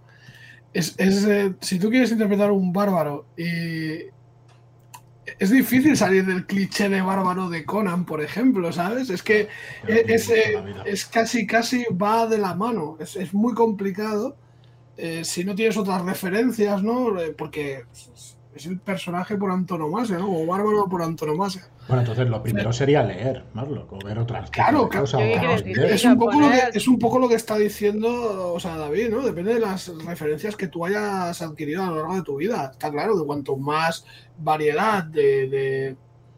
Dale, dale. ¿Qué? No, no, no, habla, habla. No sé, Que luego les va a tocar a. Ah, vale, vale. Pues, eh, no, que es que, claro, al final es eh, todo tu bagaje lo que te va a permitir interpretar una cosa u otra, hacerlo mejor o peor, eh, porque vas a trasladar pues, esas experiencias a, a la mesa. Entonces, aparte de tus facultades interpretativas, pues está ese conocimiento de base que tienes sobre un tema. Yo no voy a hablar de, o sea, no puedo interpretar un samurái si, no sé cómo es un samurái, ¿no? Pues de la misma manera, eh, bárbaro, pues, es que no hay un tipo de bárbaro, ¿no? Eh, puede haber millones de tipos de bárbaro diferentes, pues estamos en las mismas. Eh, si yo solamente conozco a Conan, pues a lo mejor me cuesta imaginarme cómo podía ser eh, otro, otro bárbaro. Para eso tienes que leer a Abercrombie y ver el mejor bárbaro que se ha hecho en los últimos 10 o 20 años. Porque ahí tienes a Logan Nueve Dedos, que lo está diciendo Rubén aquí en el, en el chat. Y verás que es un bárbaro que es muy bárbaro, pero el tío tiene cerebro, además de pegar hostias. Y de Bueno, pero en- es que ahí en estamos, y. Conan también, también tiene cerebro. ¿no? Tiene cerebro en la punta de- del pie, perdón. La verdad, no es verdad. Bueno, de Yo iba a decir una cosa es una tontería, pero me gustaría, me gustaría aconsejarlo a todas aquellas personas que quieran interpretar algo que está fuera de su zona de confort. Y es, eh, si queréis documentaros, está muy guay, está muy bien. Yo os apoyo, os animo a ello. Pero si podéis incluso documentaros con cosas escritas por personas pertenecientes a lo que vais a interpretar, es decir, yo cuando eh, interpreto a personas racializadas, lo que intento hacer es no basarme en los clichés de Hollywood, en los clichés típicos que han escrito, pues lo siento, pero gente blanca, sino eh, leer cosas y basarme en personajes que hayan hecho, pues yo qué sé, si estoy interpretando a samuráis, me leo cosas que hayan escrito japoneses.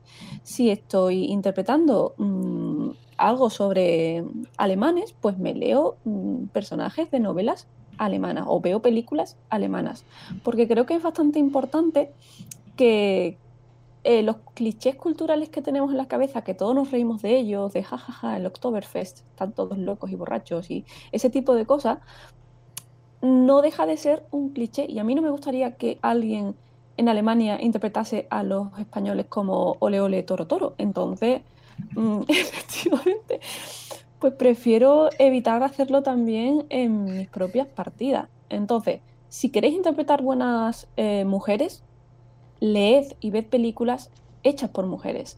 Si queréis interpretar buenos personajes de otros países, eh, ved cosas sobre esos países. Yo quiero interpretar un bárbaro. Por Es favor. que Marlon, tú no sales del bárbaro. Ahora alguien dice, yo quiero interpretar a un buen elfo. Perdona, es que yo no me. Que, que bárbaros me he hecho Pues yo. ya está, no eres grande, tienes barba, ya está. Sí, ya. Ah, vale, vale. Joder, pero es que eso de siempre Perdone. interpretar el típico bárbaro tonto que solo sabe luchar, a mí eso me saca de mis casillas. No, que no todos son iguales, eso es cierto. Ni Conan es depende eso del es. cómic, depende del cómic por de una manera o de otra. Ostras, yo no, yo no soy capaz de ver la diferencia en un libro escrito por un, por un hombre y una mujer. No, pero bueno. Uf. Yo no soy capaz de. Pero claro, tampoco eso. Tampoco he leído tanto. No lo sé. Yo creo que he leído mucho, pero no soy capaz de. Igual Pero ¿por, qué se va, pero ¿por literatura- qué se va a notar?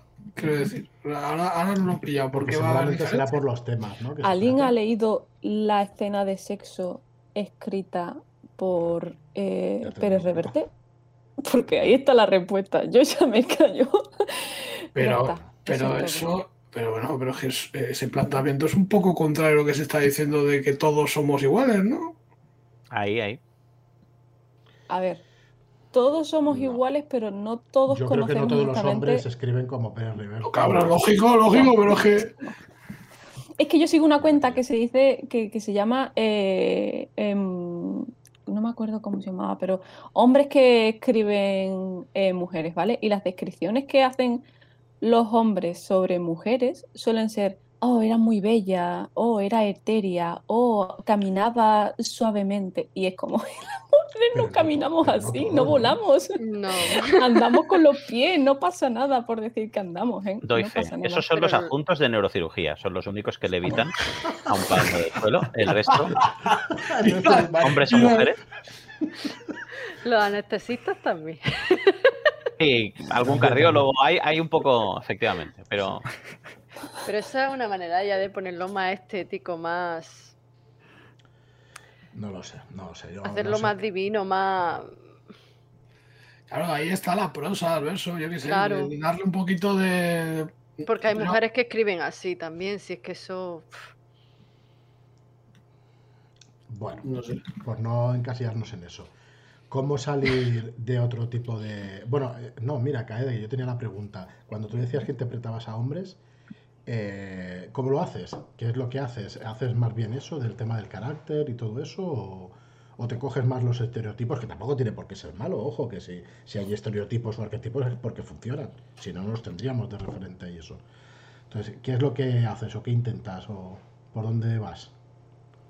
Eh, pues yo normalmente me baso mucho en trasfondo, es decir, intento construir la historia paso a paso de una persona para ver cómo sus experiencias vitales han podido llevarle a ciertas cosas. Obviamente, si me documento sobre las condiciones eh, de su sociedad y tal, pues mejor que mejor, porque por supuesto, si voy a interpretar a un personaje, vamos a hablar de una... mm, de... Ay, no tengo aquí mi... Sí, tengo mi vaso, vale. Vamos a hablar del E5A. Venga, como no ha venido Chupito. Hiromi, hay que, claro, como no ha venido Hiromi, tengo hay ya que que representarla, claro. Hiromi, hermana, aquí estoy contigo. Em, si voy a interpretar algo de L5A, obviamente eso no tiene un carácter histórico real, es un mundo fantástico, pero tiene influencias de Asia en general. Entonces, primero mm, me imagino de qué zona soy. Esa zona, ¿de dónde me gustaría que estuviese más influenciada? ¿Más influenciada por China? Pues vamos a documentarnos un poco cómo era la sociedad en China en el siglo 7, 8, 9. Venga, me documento. Y ahora, en esa sociedad, como tal, como está descrita, eh, los estamentos que tenía, tal, mm, ¿cómo viviría ese tipo de gente? Me lo voy imaginando, ¿vale? Y mi personaje entonces tendría una infancia buena. eh, ¿cuánta, eh, ¿Cómo era la vida realmente allí? ¿Podría tener una educación? No. ¿Querría tener una educación? No. ¿Podría tener un puesto de trabajo bueno? Sí, no. ¿Querría tenerlo? Y así voy, voy fundamentando poco a poco un personaje. Y normalmente pues así me salen completitos. Me parece muy interesante lo que decíamos de documentarnos, ¿no? Leer o, o en general estudiar un poco el trasfondo que decía Joaquín o la ficha, ¿no? Que yo creo que cuando dices la ficha te refieres a, a todo un poco del carácter y todo eso. Y, y, oye, que veo que se puede hablar con vosotros de todo, tampoco me gustaría abrir ningún melón especialmente jodido, ¿vale? Pero, y, y quitando esto de hombres y mujeres y yéndonos a personajes pues más jodidos, como nazis o cosas así, de bestias. Eso sí que es salir de la zona de confort y tener que. lo del dilema de bebé orco y todas estas cosas. Sin querernos meter ni, ni sentar cátedra ni nada de esto. Eh, para mí es un juego. Yo no veo que, que sea una cosa que vaya mucho más allá. Pero ¿hasta qué punto lo veis jodidos? ¿Creéis que habría que erradicar todo eso y que no saliera? jodido, pero, pero es que eso, todo esto es eh, puedes ir tan lejos como la mesa de juego quiera. Bien. Porque al final es un pacto social, ¿no? Estamos hablando de que a lo mejor es un tema que a alguien no le mola y no quiere entrar en eso, pues ya está, pues. Pero si todo el mundo está de acuerdo, qué más da que sean nazis o extraterrestres. En definitiva, puedes jugarlo como un wargame, ¿no? Que hay miles de juegos Sí, sí. de, y de Sí. cualquier tipo de nación. De hecho, es que es bastante sorprendente cómo se estigmatiza, depende qué tipo de juegos de rol, y que luego se juegue encima de una mesa, pues eso, un wargame que, hostia, Cualquier que batalla. han de muerto bastantes miles de personas en, en, el- en la batalla esta de romanos que siempre se dice, ¿no? En la batalla de Canae. Dices, joder, estoy jugando a aplastar gente, reventarlos y con, y con cuchillos, ¿eh? Ni de disparos, con cuchillos degollando. Bueno, pues si no os hace, tampoco me hace gracia a mí meterme en ese tema, pero yo creo que voy un poco por lo que dice Marlon, ¿no? Si todo el mundo está de acuerdo en la mesa, pues bueno, llega un momento que tampoco es mayor problema. Y me acuerdo, no, no, no recuerdo ya en qué partida, ah, sí, en...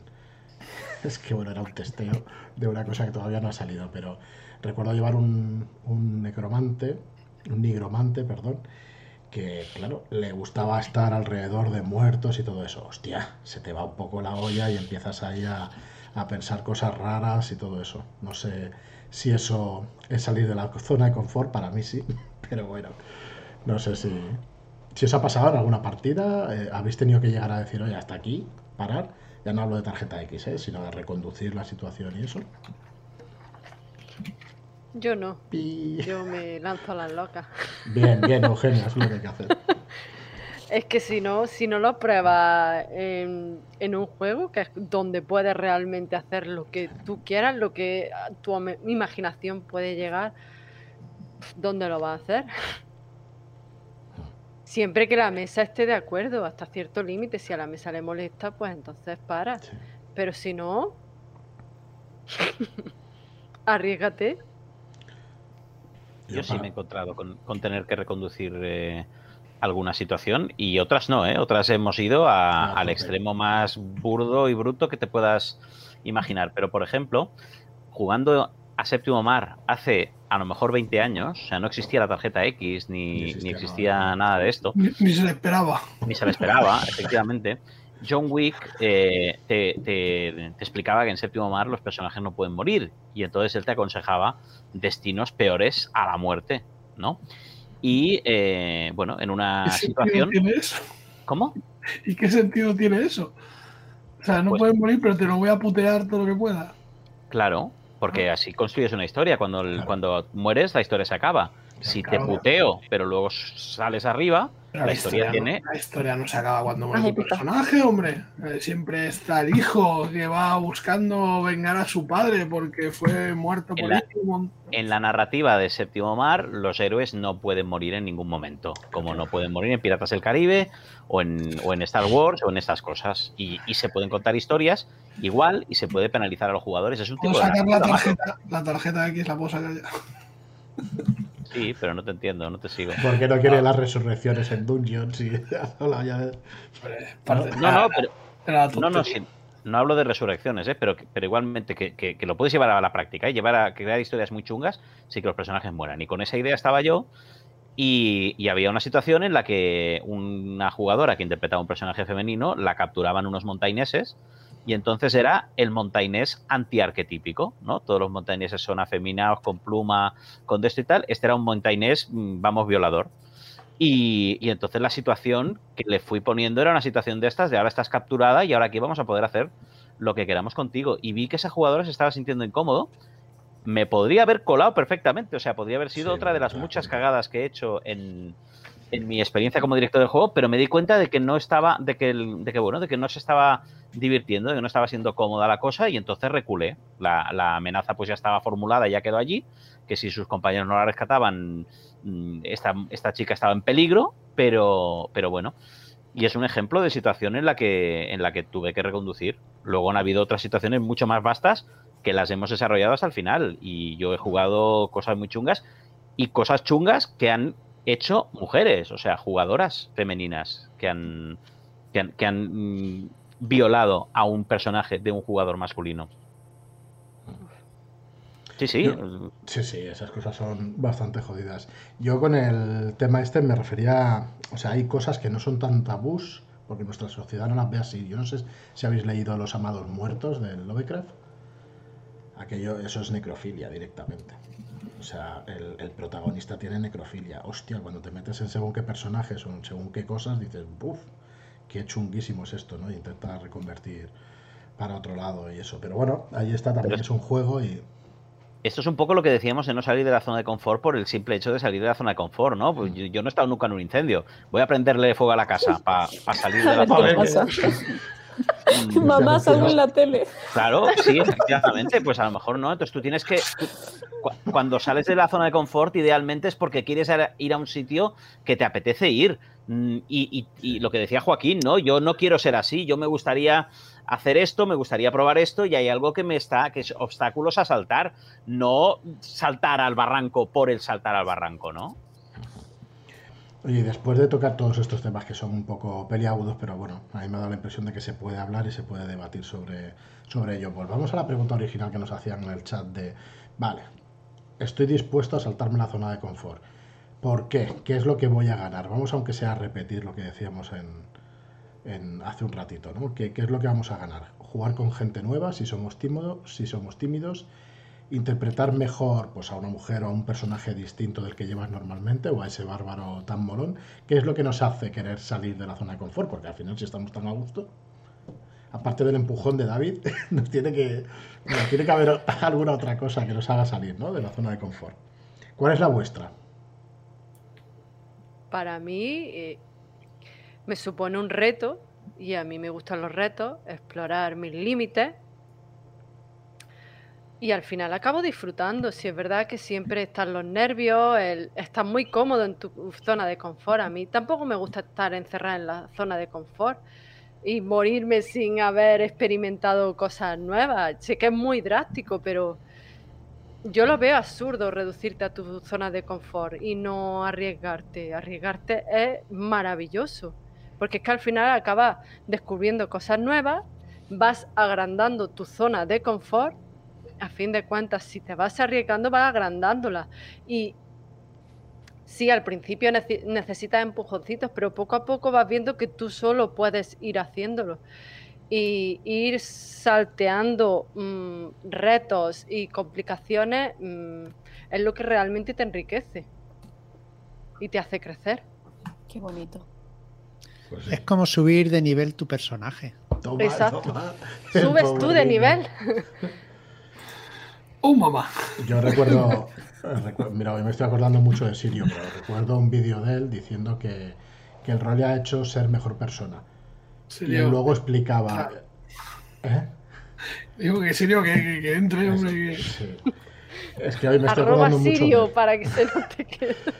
Eh, y entonces, y luego lo aclaraba. ¿En qué sentido lo digo? Yo no me estoy refiriendo, él decía, no se estaba refiriendo, no me estoy refiriendo a ser mejor persona por encima de los demás sino a ser mejor persona conmigo mismo.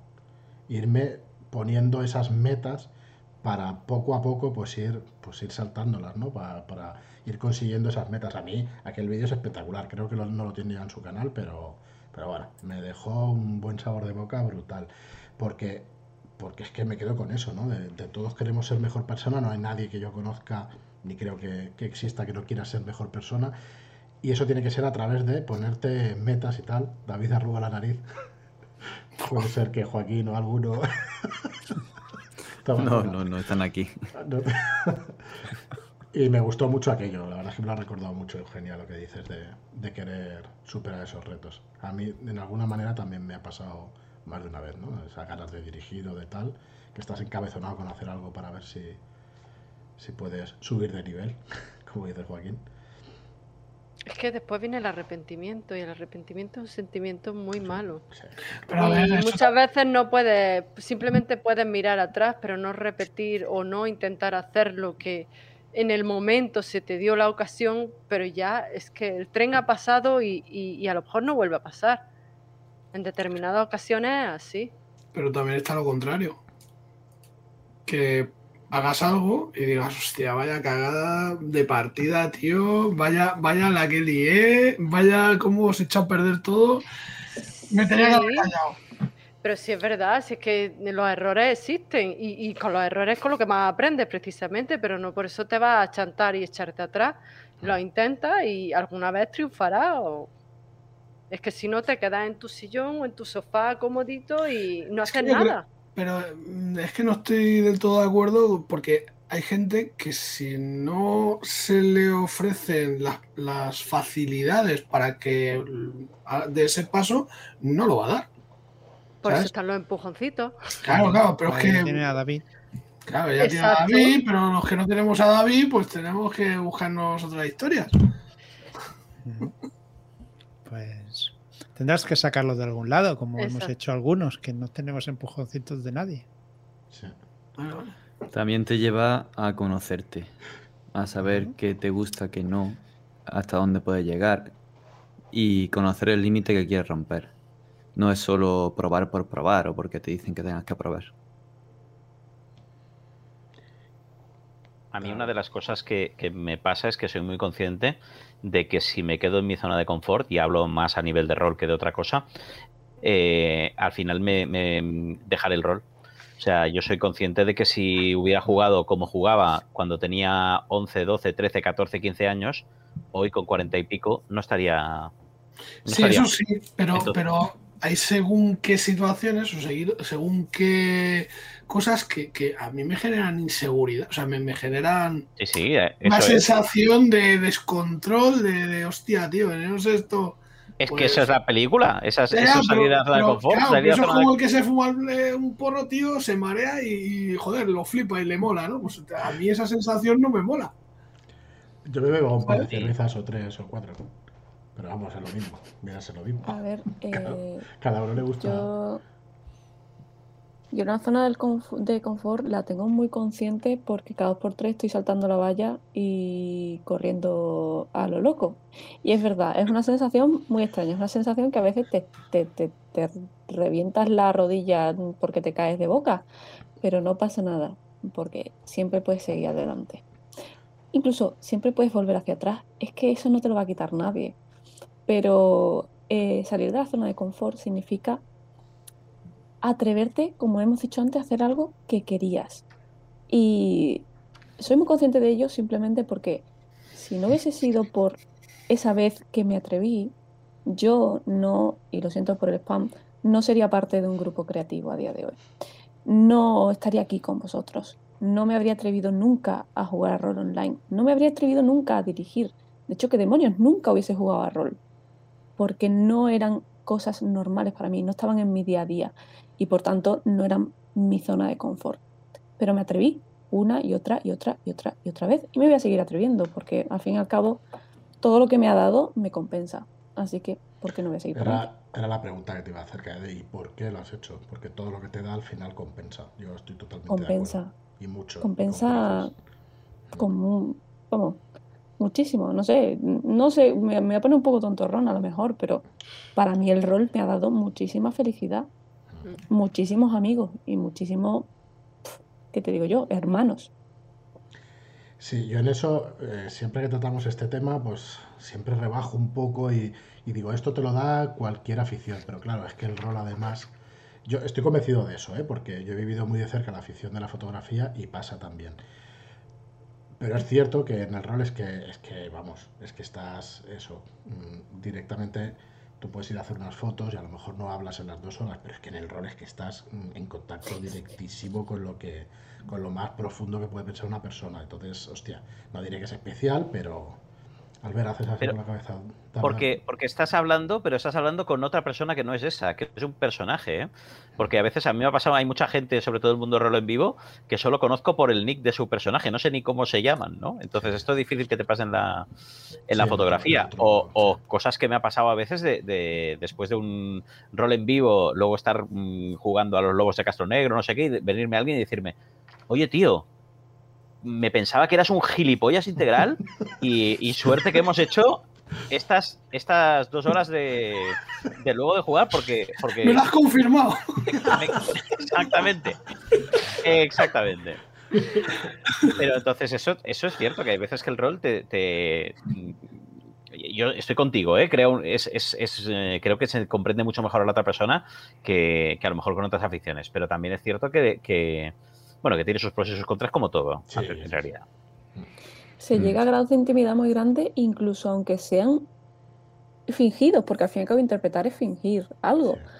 Porque, por ejemplo, te digo, de rol en vivo, yo tengo a una compañera que la conocí en un rol en vivo y que luego cuando me fui a Madrid un fin de semana me dijo, sí, no te preocupes, quédate en mi casa. Y yo, nos conocemos de cuatro horas de vivo, pero vale, me quedo en tu casa a dormir. Y me dejó una copia de la llave de su casa y todo. Era una... Natasha, en- si ves esto, te quiero mucho. El en Natasha es el nombre de su personaje, por cierto, es como la tengo en Claro. el móvil. Se llama Raquel. el rol en vivo crea esas intensidades, es cierto. Nosotros hacíamos unos roles en vivo que eran una vez al año en el Pirineo, cada, cada verano. Y cuando te volvías a reunir, era como si no hubiera pasado el tiempo, como si el año no hubiera sucedido y tú volvías a encontrar a esa gente.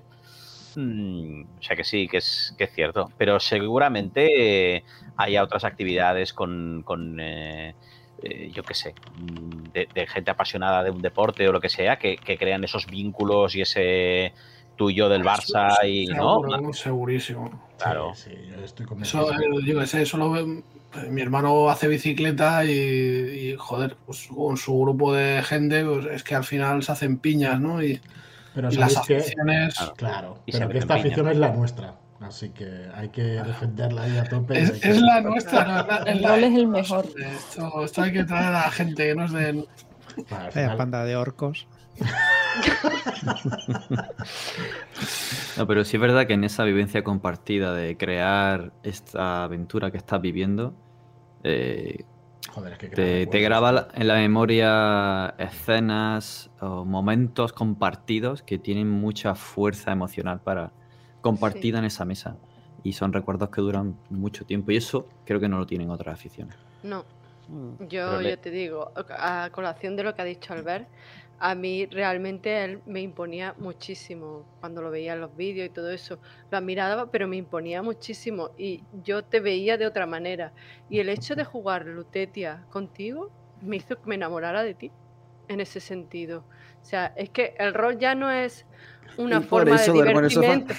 Claro, por eso va a dormir en el sofá él. Ya no es solo un divertimento porque te apasiona, es una afición que te apasiona, es que es una actividad social con el que estás interactuando con gente que no conoces, con la que puedes congeniar muchísimo, se crea una sinergia maravillosa, estás eh, explorando tu creatividad con otra gente que no conoces, eh, crea un vínculo maravilloso. Y es acojonante que se pueda hacer online también. Es Sí, acojonante, me parece una cosa brutal. Creo que yo estoy disfrutando más del online que del presencial, porque creo que estoy jugando más del online. Es que ha sido un periodo tan sumamente intenso. Sí. Y es eso, es que te llega a enamorar de las personas, porque ya no solo conoces cómo interpretan sus personajes, estás conociendo parte de la esencia de esa persona. Quizás soy demasiado profunda en ese sentido, pero es que yo creo que es así, que es que conoces parte de esa persona y, y- y queda un pequeño vínculo con, con esa persona. Yo he jugado sí. contigo solo Lutetia y creo que te adoraré el resto de mi vida. Joder. Toma ya. Yo solo quiero, decir que la, que la, la- es recíproco. Eh, mm, ya lo dije, además creo en alguna estrella y deseo, que la manera en que eras capaz de sufrir y disfrutar del sufrimiento que estabas eh, jugando era lo que decías. Y yo, eh, porque es mi manera también de entender el rol, ¿no? De yo vengo a, a- vivir una historia, ¿no? Y la mejor manera de vivir es que haya intensidad, que haya sufrimiento, que haya, que haya drama. Entonces eso para mí era, era fantástico. Porque, porque Te realmente ves... verme sufrir, ¿no? Sí, así Es muy explicado. bonito porque estábamos poniéndonos Tinder y ahora hablamos de poner de sufrir. Eso De es esa- bonito. No sé si abrazar la pantalla o qué hacer ahora mismo. Es que en el sufrimiento hay mucha, hay mucho, o sea, si no, ¿por qué, por qué habría socios del español? No, no tiene ningún sentido, ¿no? Es- tiene que- Hostia, hostia, tiene que. Colectivo. Claro, el sufrimiento une. Teléfono ¿no? de El sufrimiento- damnificado. Vamos a ver, el, El sufrimiento es maravilloso. Es que hay que abrazar el sufrimiento. Eso, eso es desde el club de la lucha, ¿no? O sea. Eh, nos dice una cosa Merced también muy chula, que dice, la zona de confort está muy bien, pero al final estás tú solo. Hostia, es para, para pensárselo, ¿no? No sé si es bueno, estás tú al solo, 100%. no necesariamente, puede estar tú y todos tus colegas Sí, pero, pero jugáis sí. a lo mismo desde hace 35 Yo lo años. veo, Claro. claro, estás tú solo con tus colegas, ¿sabes? No, tienes que salir de ahí, yo estoy de acuerdo. en el Hasta que esos lo amigos entiendo salgan de la, de la zona de confort, tú no, y te quedes solo. Y te quedas Exacto. solo. Joder, Pero- que, sí, que eso es muy Pero- pesimista, ¿eh? que ahora hay muchas maneras de no caer en eso, pero bueno. Pero el apunte de también- Kaede También es es, muy verdad que estoy de acuerdo. Que no es, lo he dicho antes, que es que no es que te tengas que ir de tu zona de confort, es salir. Pero salir no implica irse, salir implica salir y luego poder volver. No, no renuncias a nada, ¿no? Ese es el, el kit de la cuestión. Quieres que te, te quieres querer salir. O sea, No sale ya. no salir por salir. Por el- salir, no, yo ya estoy bien aquí, ¿no? Quiero Empujad a vuestras parejas y a vuestros allegados y a todo lo que tengáis alrededor para que claro. salgan de su zona de confort. Pero es que al final, con empujón o sí, sin sí, sí. empujón, la, la última decisión él, es tuya. Bueno, claro, debería Claro. serlo, sí, sí. Eso está... Nadie te está forzando a eso. Si tú no quieres hacerlo, no lo hagas. Pero yo animo a que lo hagáis. Y una pregunta, ¿creéis que el rol ayuda a salir de zonas de confort en el sentido en que te acostumbras a ponerte en la piel de otra persona o en ponerte en situaciones diferentes y que luego eso te da unas herramientas que puedes trasladar luego a tu vida y decir, mira, voy a, voy a, eh, salir de mi zona de confort en esta reunión de trabajo aprovechando las herramientas que el rol me ha dado para interpretar un personaje, ¿no? O, o no, se me está yendo Yo eso la, pensaba la que sí. Yo eso pensaba que sí, Albert, pero mm, no lo sé. No, no, no lo tengo Pues yo sí estoy de acuerdo. estoy- Sí, yo no Yo tengo sí. tan seguro. Depende de creo la que las de herramientas... Perdón. Sí, sí, adelante. David, que tú no hablas nunca, habla. Depende de- con la intensidad y con eh, la técnica con la que uses el rol como herramienta para experimentar eso. Desarrolla, porque ahí hay, ahí hay tema, David. Desarrolla porque ahí hay tema. Yo creo que hay Venga, Vale. queremos, situaciones queremos en las oírte que es muy hablar, queremos escuchar tu voz. No creo que el rol sea la panacea y que sirva para todo, ya es la leche, ¿no? Como a veces vendemos desde nuestra pasión por, por esta afición, ¿no? Pero sí que es verdad que te puede ayudar a, a meterte en la piel de otras personas y no diré que puede hacerte ser más empático, pero sí pensar antes o darle dos vueltas a algo antes que no habías que antes no lo hubieras hecho.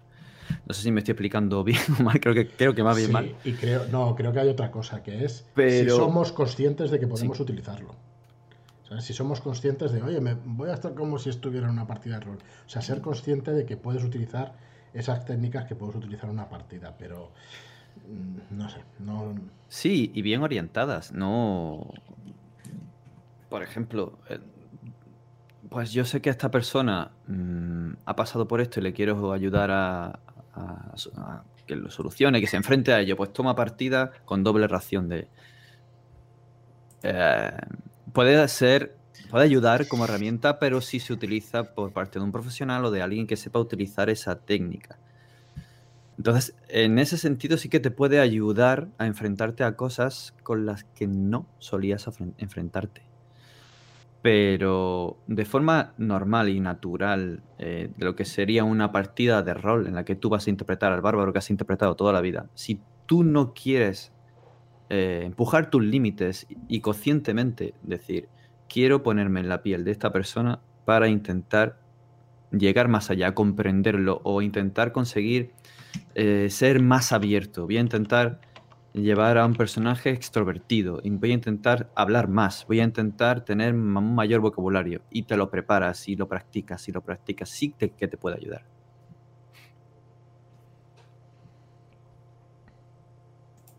más loco, opiniones, o Joaquín. No, estoy, yo estoy de acuerdo con, con Rolero. Al principio no lo estaba, pero ha ido desarrollándolo y digo, ostras, me ha convencido. sí. Tiene, tiene toda la razón, es verdad. Sí, sí, sí. Así, no puedo decir nada más. Bueno, chicos, yo creo que ha quedado un programa, no sé, para mí espectacular. Yo es que estoy aquí rodeado de, de Eugenia y Kaede, porque las, las pantallas son de este estilo y mi talk ¿sabes? no me permitía tener las pantallas desorganizadas. Y estoy muy bien acompañado por todos vosotros, aparte de ellas dos, por el resto. Pero bueno, eh, no sé si hay alguna pregunta que hayáis leído que os haría gracia pues tratar, porque si no lo dejaríamos aquí. Si queréis hacer alguna pregunta, vosotros que estáis en el chat, dale, Ah, Alberto. Mientras revisamos el chat, yo querría ver el dibujo de Marlock, que todavía no lo hemos visto. Uh, No sé Igual si ha estado, ah, digo, a ver si ha estado despistado y no. Pues ha habido un rato que sí, ¿eh? Cuando me he dado cuenta, digo, hostia, que no he hecho nada. Pero un segundito y lo, y lo comparto. A ver. Sí, eh, aquí a- hoy sí compartes estado- pantalla. Charlando mucho. Hemos estado que no- intensitos, eh. A mí me cuesta seguir el chat cuando estoy en conversación, por tanto me he Sí. perdido las, las mayoría de intervenciones Hay y preguntas del chat. preguntas. Bueno, te están apuntando el comentario del español y todas estas cosas, te están tomando nota. Pero quitando eso, Vamos a empezar a hacer una segunda línea de, de defensa, Bien. por lo que pueda pasar. Así que tarda un poquito en salir la imagen, pero no os preocupéis que se verá ahora enseguida. ¡Wow! Ole. ¡Ay, qué chulo! KD, menudo escudo, ¿eh? ¿Es- la protectora del reino. ¿Eso es tu Totalmente, escudo o que te alegras de vernos? O sea. Bueno, es, compa- es comparable con el tuyo, ¿eh? No- Sí, sí, Soy una sí. grande. Es que vas bien servido ahí también. Jolín. Soy una grande. Qué guay. Eres una grande, en efecto. Hostia, está quedando ya. Está, Está quedando genial, ¿eh? está Bueno, poco, poco esto a poco haremos aquí un buen cariz. Sí, sí. un pedazo de tapiz. Cuando hagamos la ShadowCon habrá que hacerlo en grande esto, ¿no?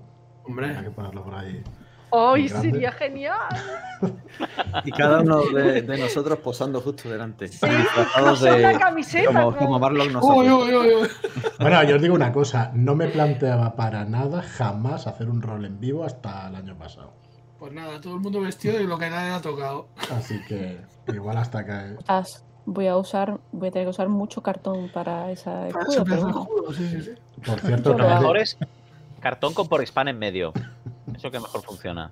para que no pese o para que los lanzazos se claven allí y que no traspasen. Para, para que no pese, que tenga entidad, que sí, sí, de verdad. Un escudo de dos, dos láminas de cartón y, y por span en medio. Maravilla. Perdonad. Kaede, nos decías antes que pertenecías a un, a un grupo creativo. Explícanos, explícanos qué es eso. Dale, dale caña. Y Podemos eso ver que prometí a mis trabajos. compañeras que no iba a hacer spam. ¿Cómo que no va a ser spam? Claro que sí. Soy lo Dale peor. spam, hombre. Vale, sí. Hola, ¿qué tal? Soy Kaede. Soy la community manager del grupo Bien, creativo Garden. Somos un grupo creado por eh, cinco chicas que hacemos rol en general. Tenemos un canal de YouTube, tenemos un Twitter y acabamos de inaugurar la web. Como noticia que os voy a dar así en exclusiva, dentro de poco hacemos Bien, el podcast, pero no se lo digáis, no le digáis a Was que lo he dicho porque me mata. Bueno, el caso. Hay que decir las que- cosas, hay que anunciarlas, que se sepan. Claro que sí. aquí que nadie se, se lo diga y ya está. Em, pues nada, somos un grupo que intentamos eh, dar visibilidad a las mujeres roleras en general. Eh, hacemos partidas, mm, digamos, jugamos partidas y las subimos a YouTube, pero también escribimos partidas y las subimos a nuestra web. Nos gustaría mucho, sobre todo, hacer eh, colaboraciones con otras autoras roleras que quieran a lo mejor un espacio en el que puedan dirigir, pues nuestro jardín siempre está abierto para todo el mundo. Y bueno, eso, aquí estamos creando, sembrando Dinos. semillitas. Dinos la web, Kaede. Claro. Ay, sí, es gardengrupo.wassocorro. Bueno, lo pondremos en las, en las notas del programa. Ahora me lo Escríbelo en el pasas. chat, por Dios, escríbelo en el chat. No, no, no pasa nada. A lo mejor no le deja, ¿eh? Escribir un link en el Sí, chat. los links no, normalmente no deja, pero bueno, ponle punto tal y ya está. Escríbelo con letras. Gardengrupo.wordpress.com Muy bien. es. Y ahora mismo lo único que hay subido es mi aventura que escribí en tres días para el 28 de febrero. Perdonad por la calidad que tiene. Os lo juro que dije, oh Dios mío, es el 28 de febrero, tengo que hacer una aventura de bandolero. Y, El y así 28 de febrero fue el día de Andalucía, ¿puede ser? Sí. Claro. Yo qué sé.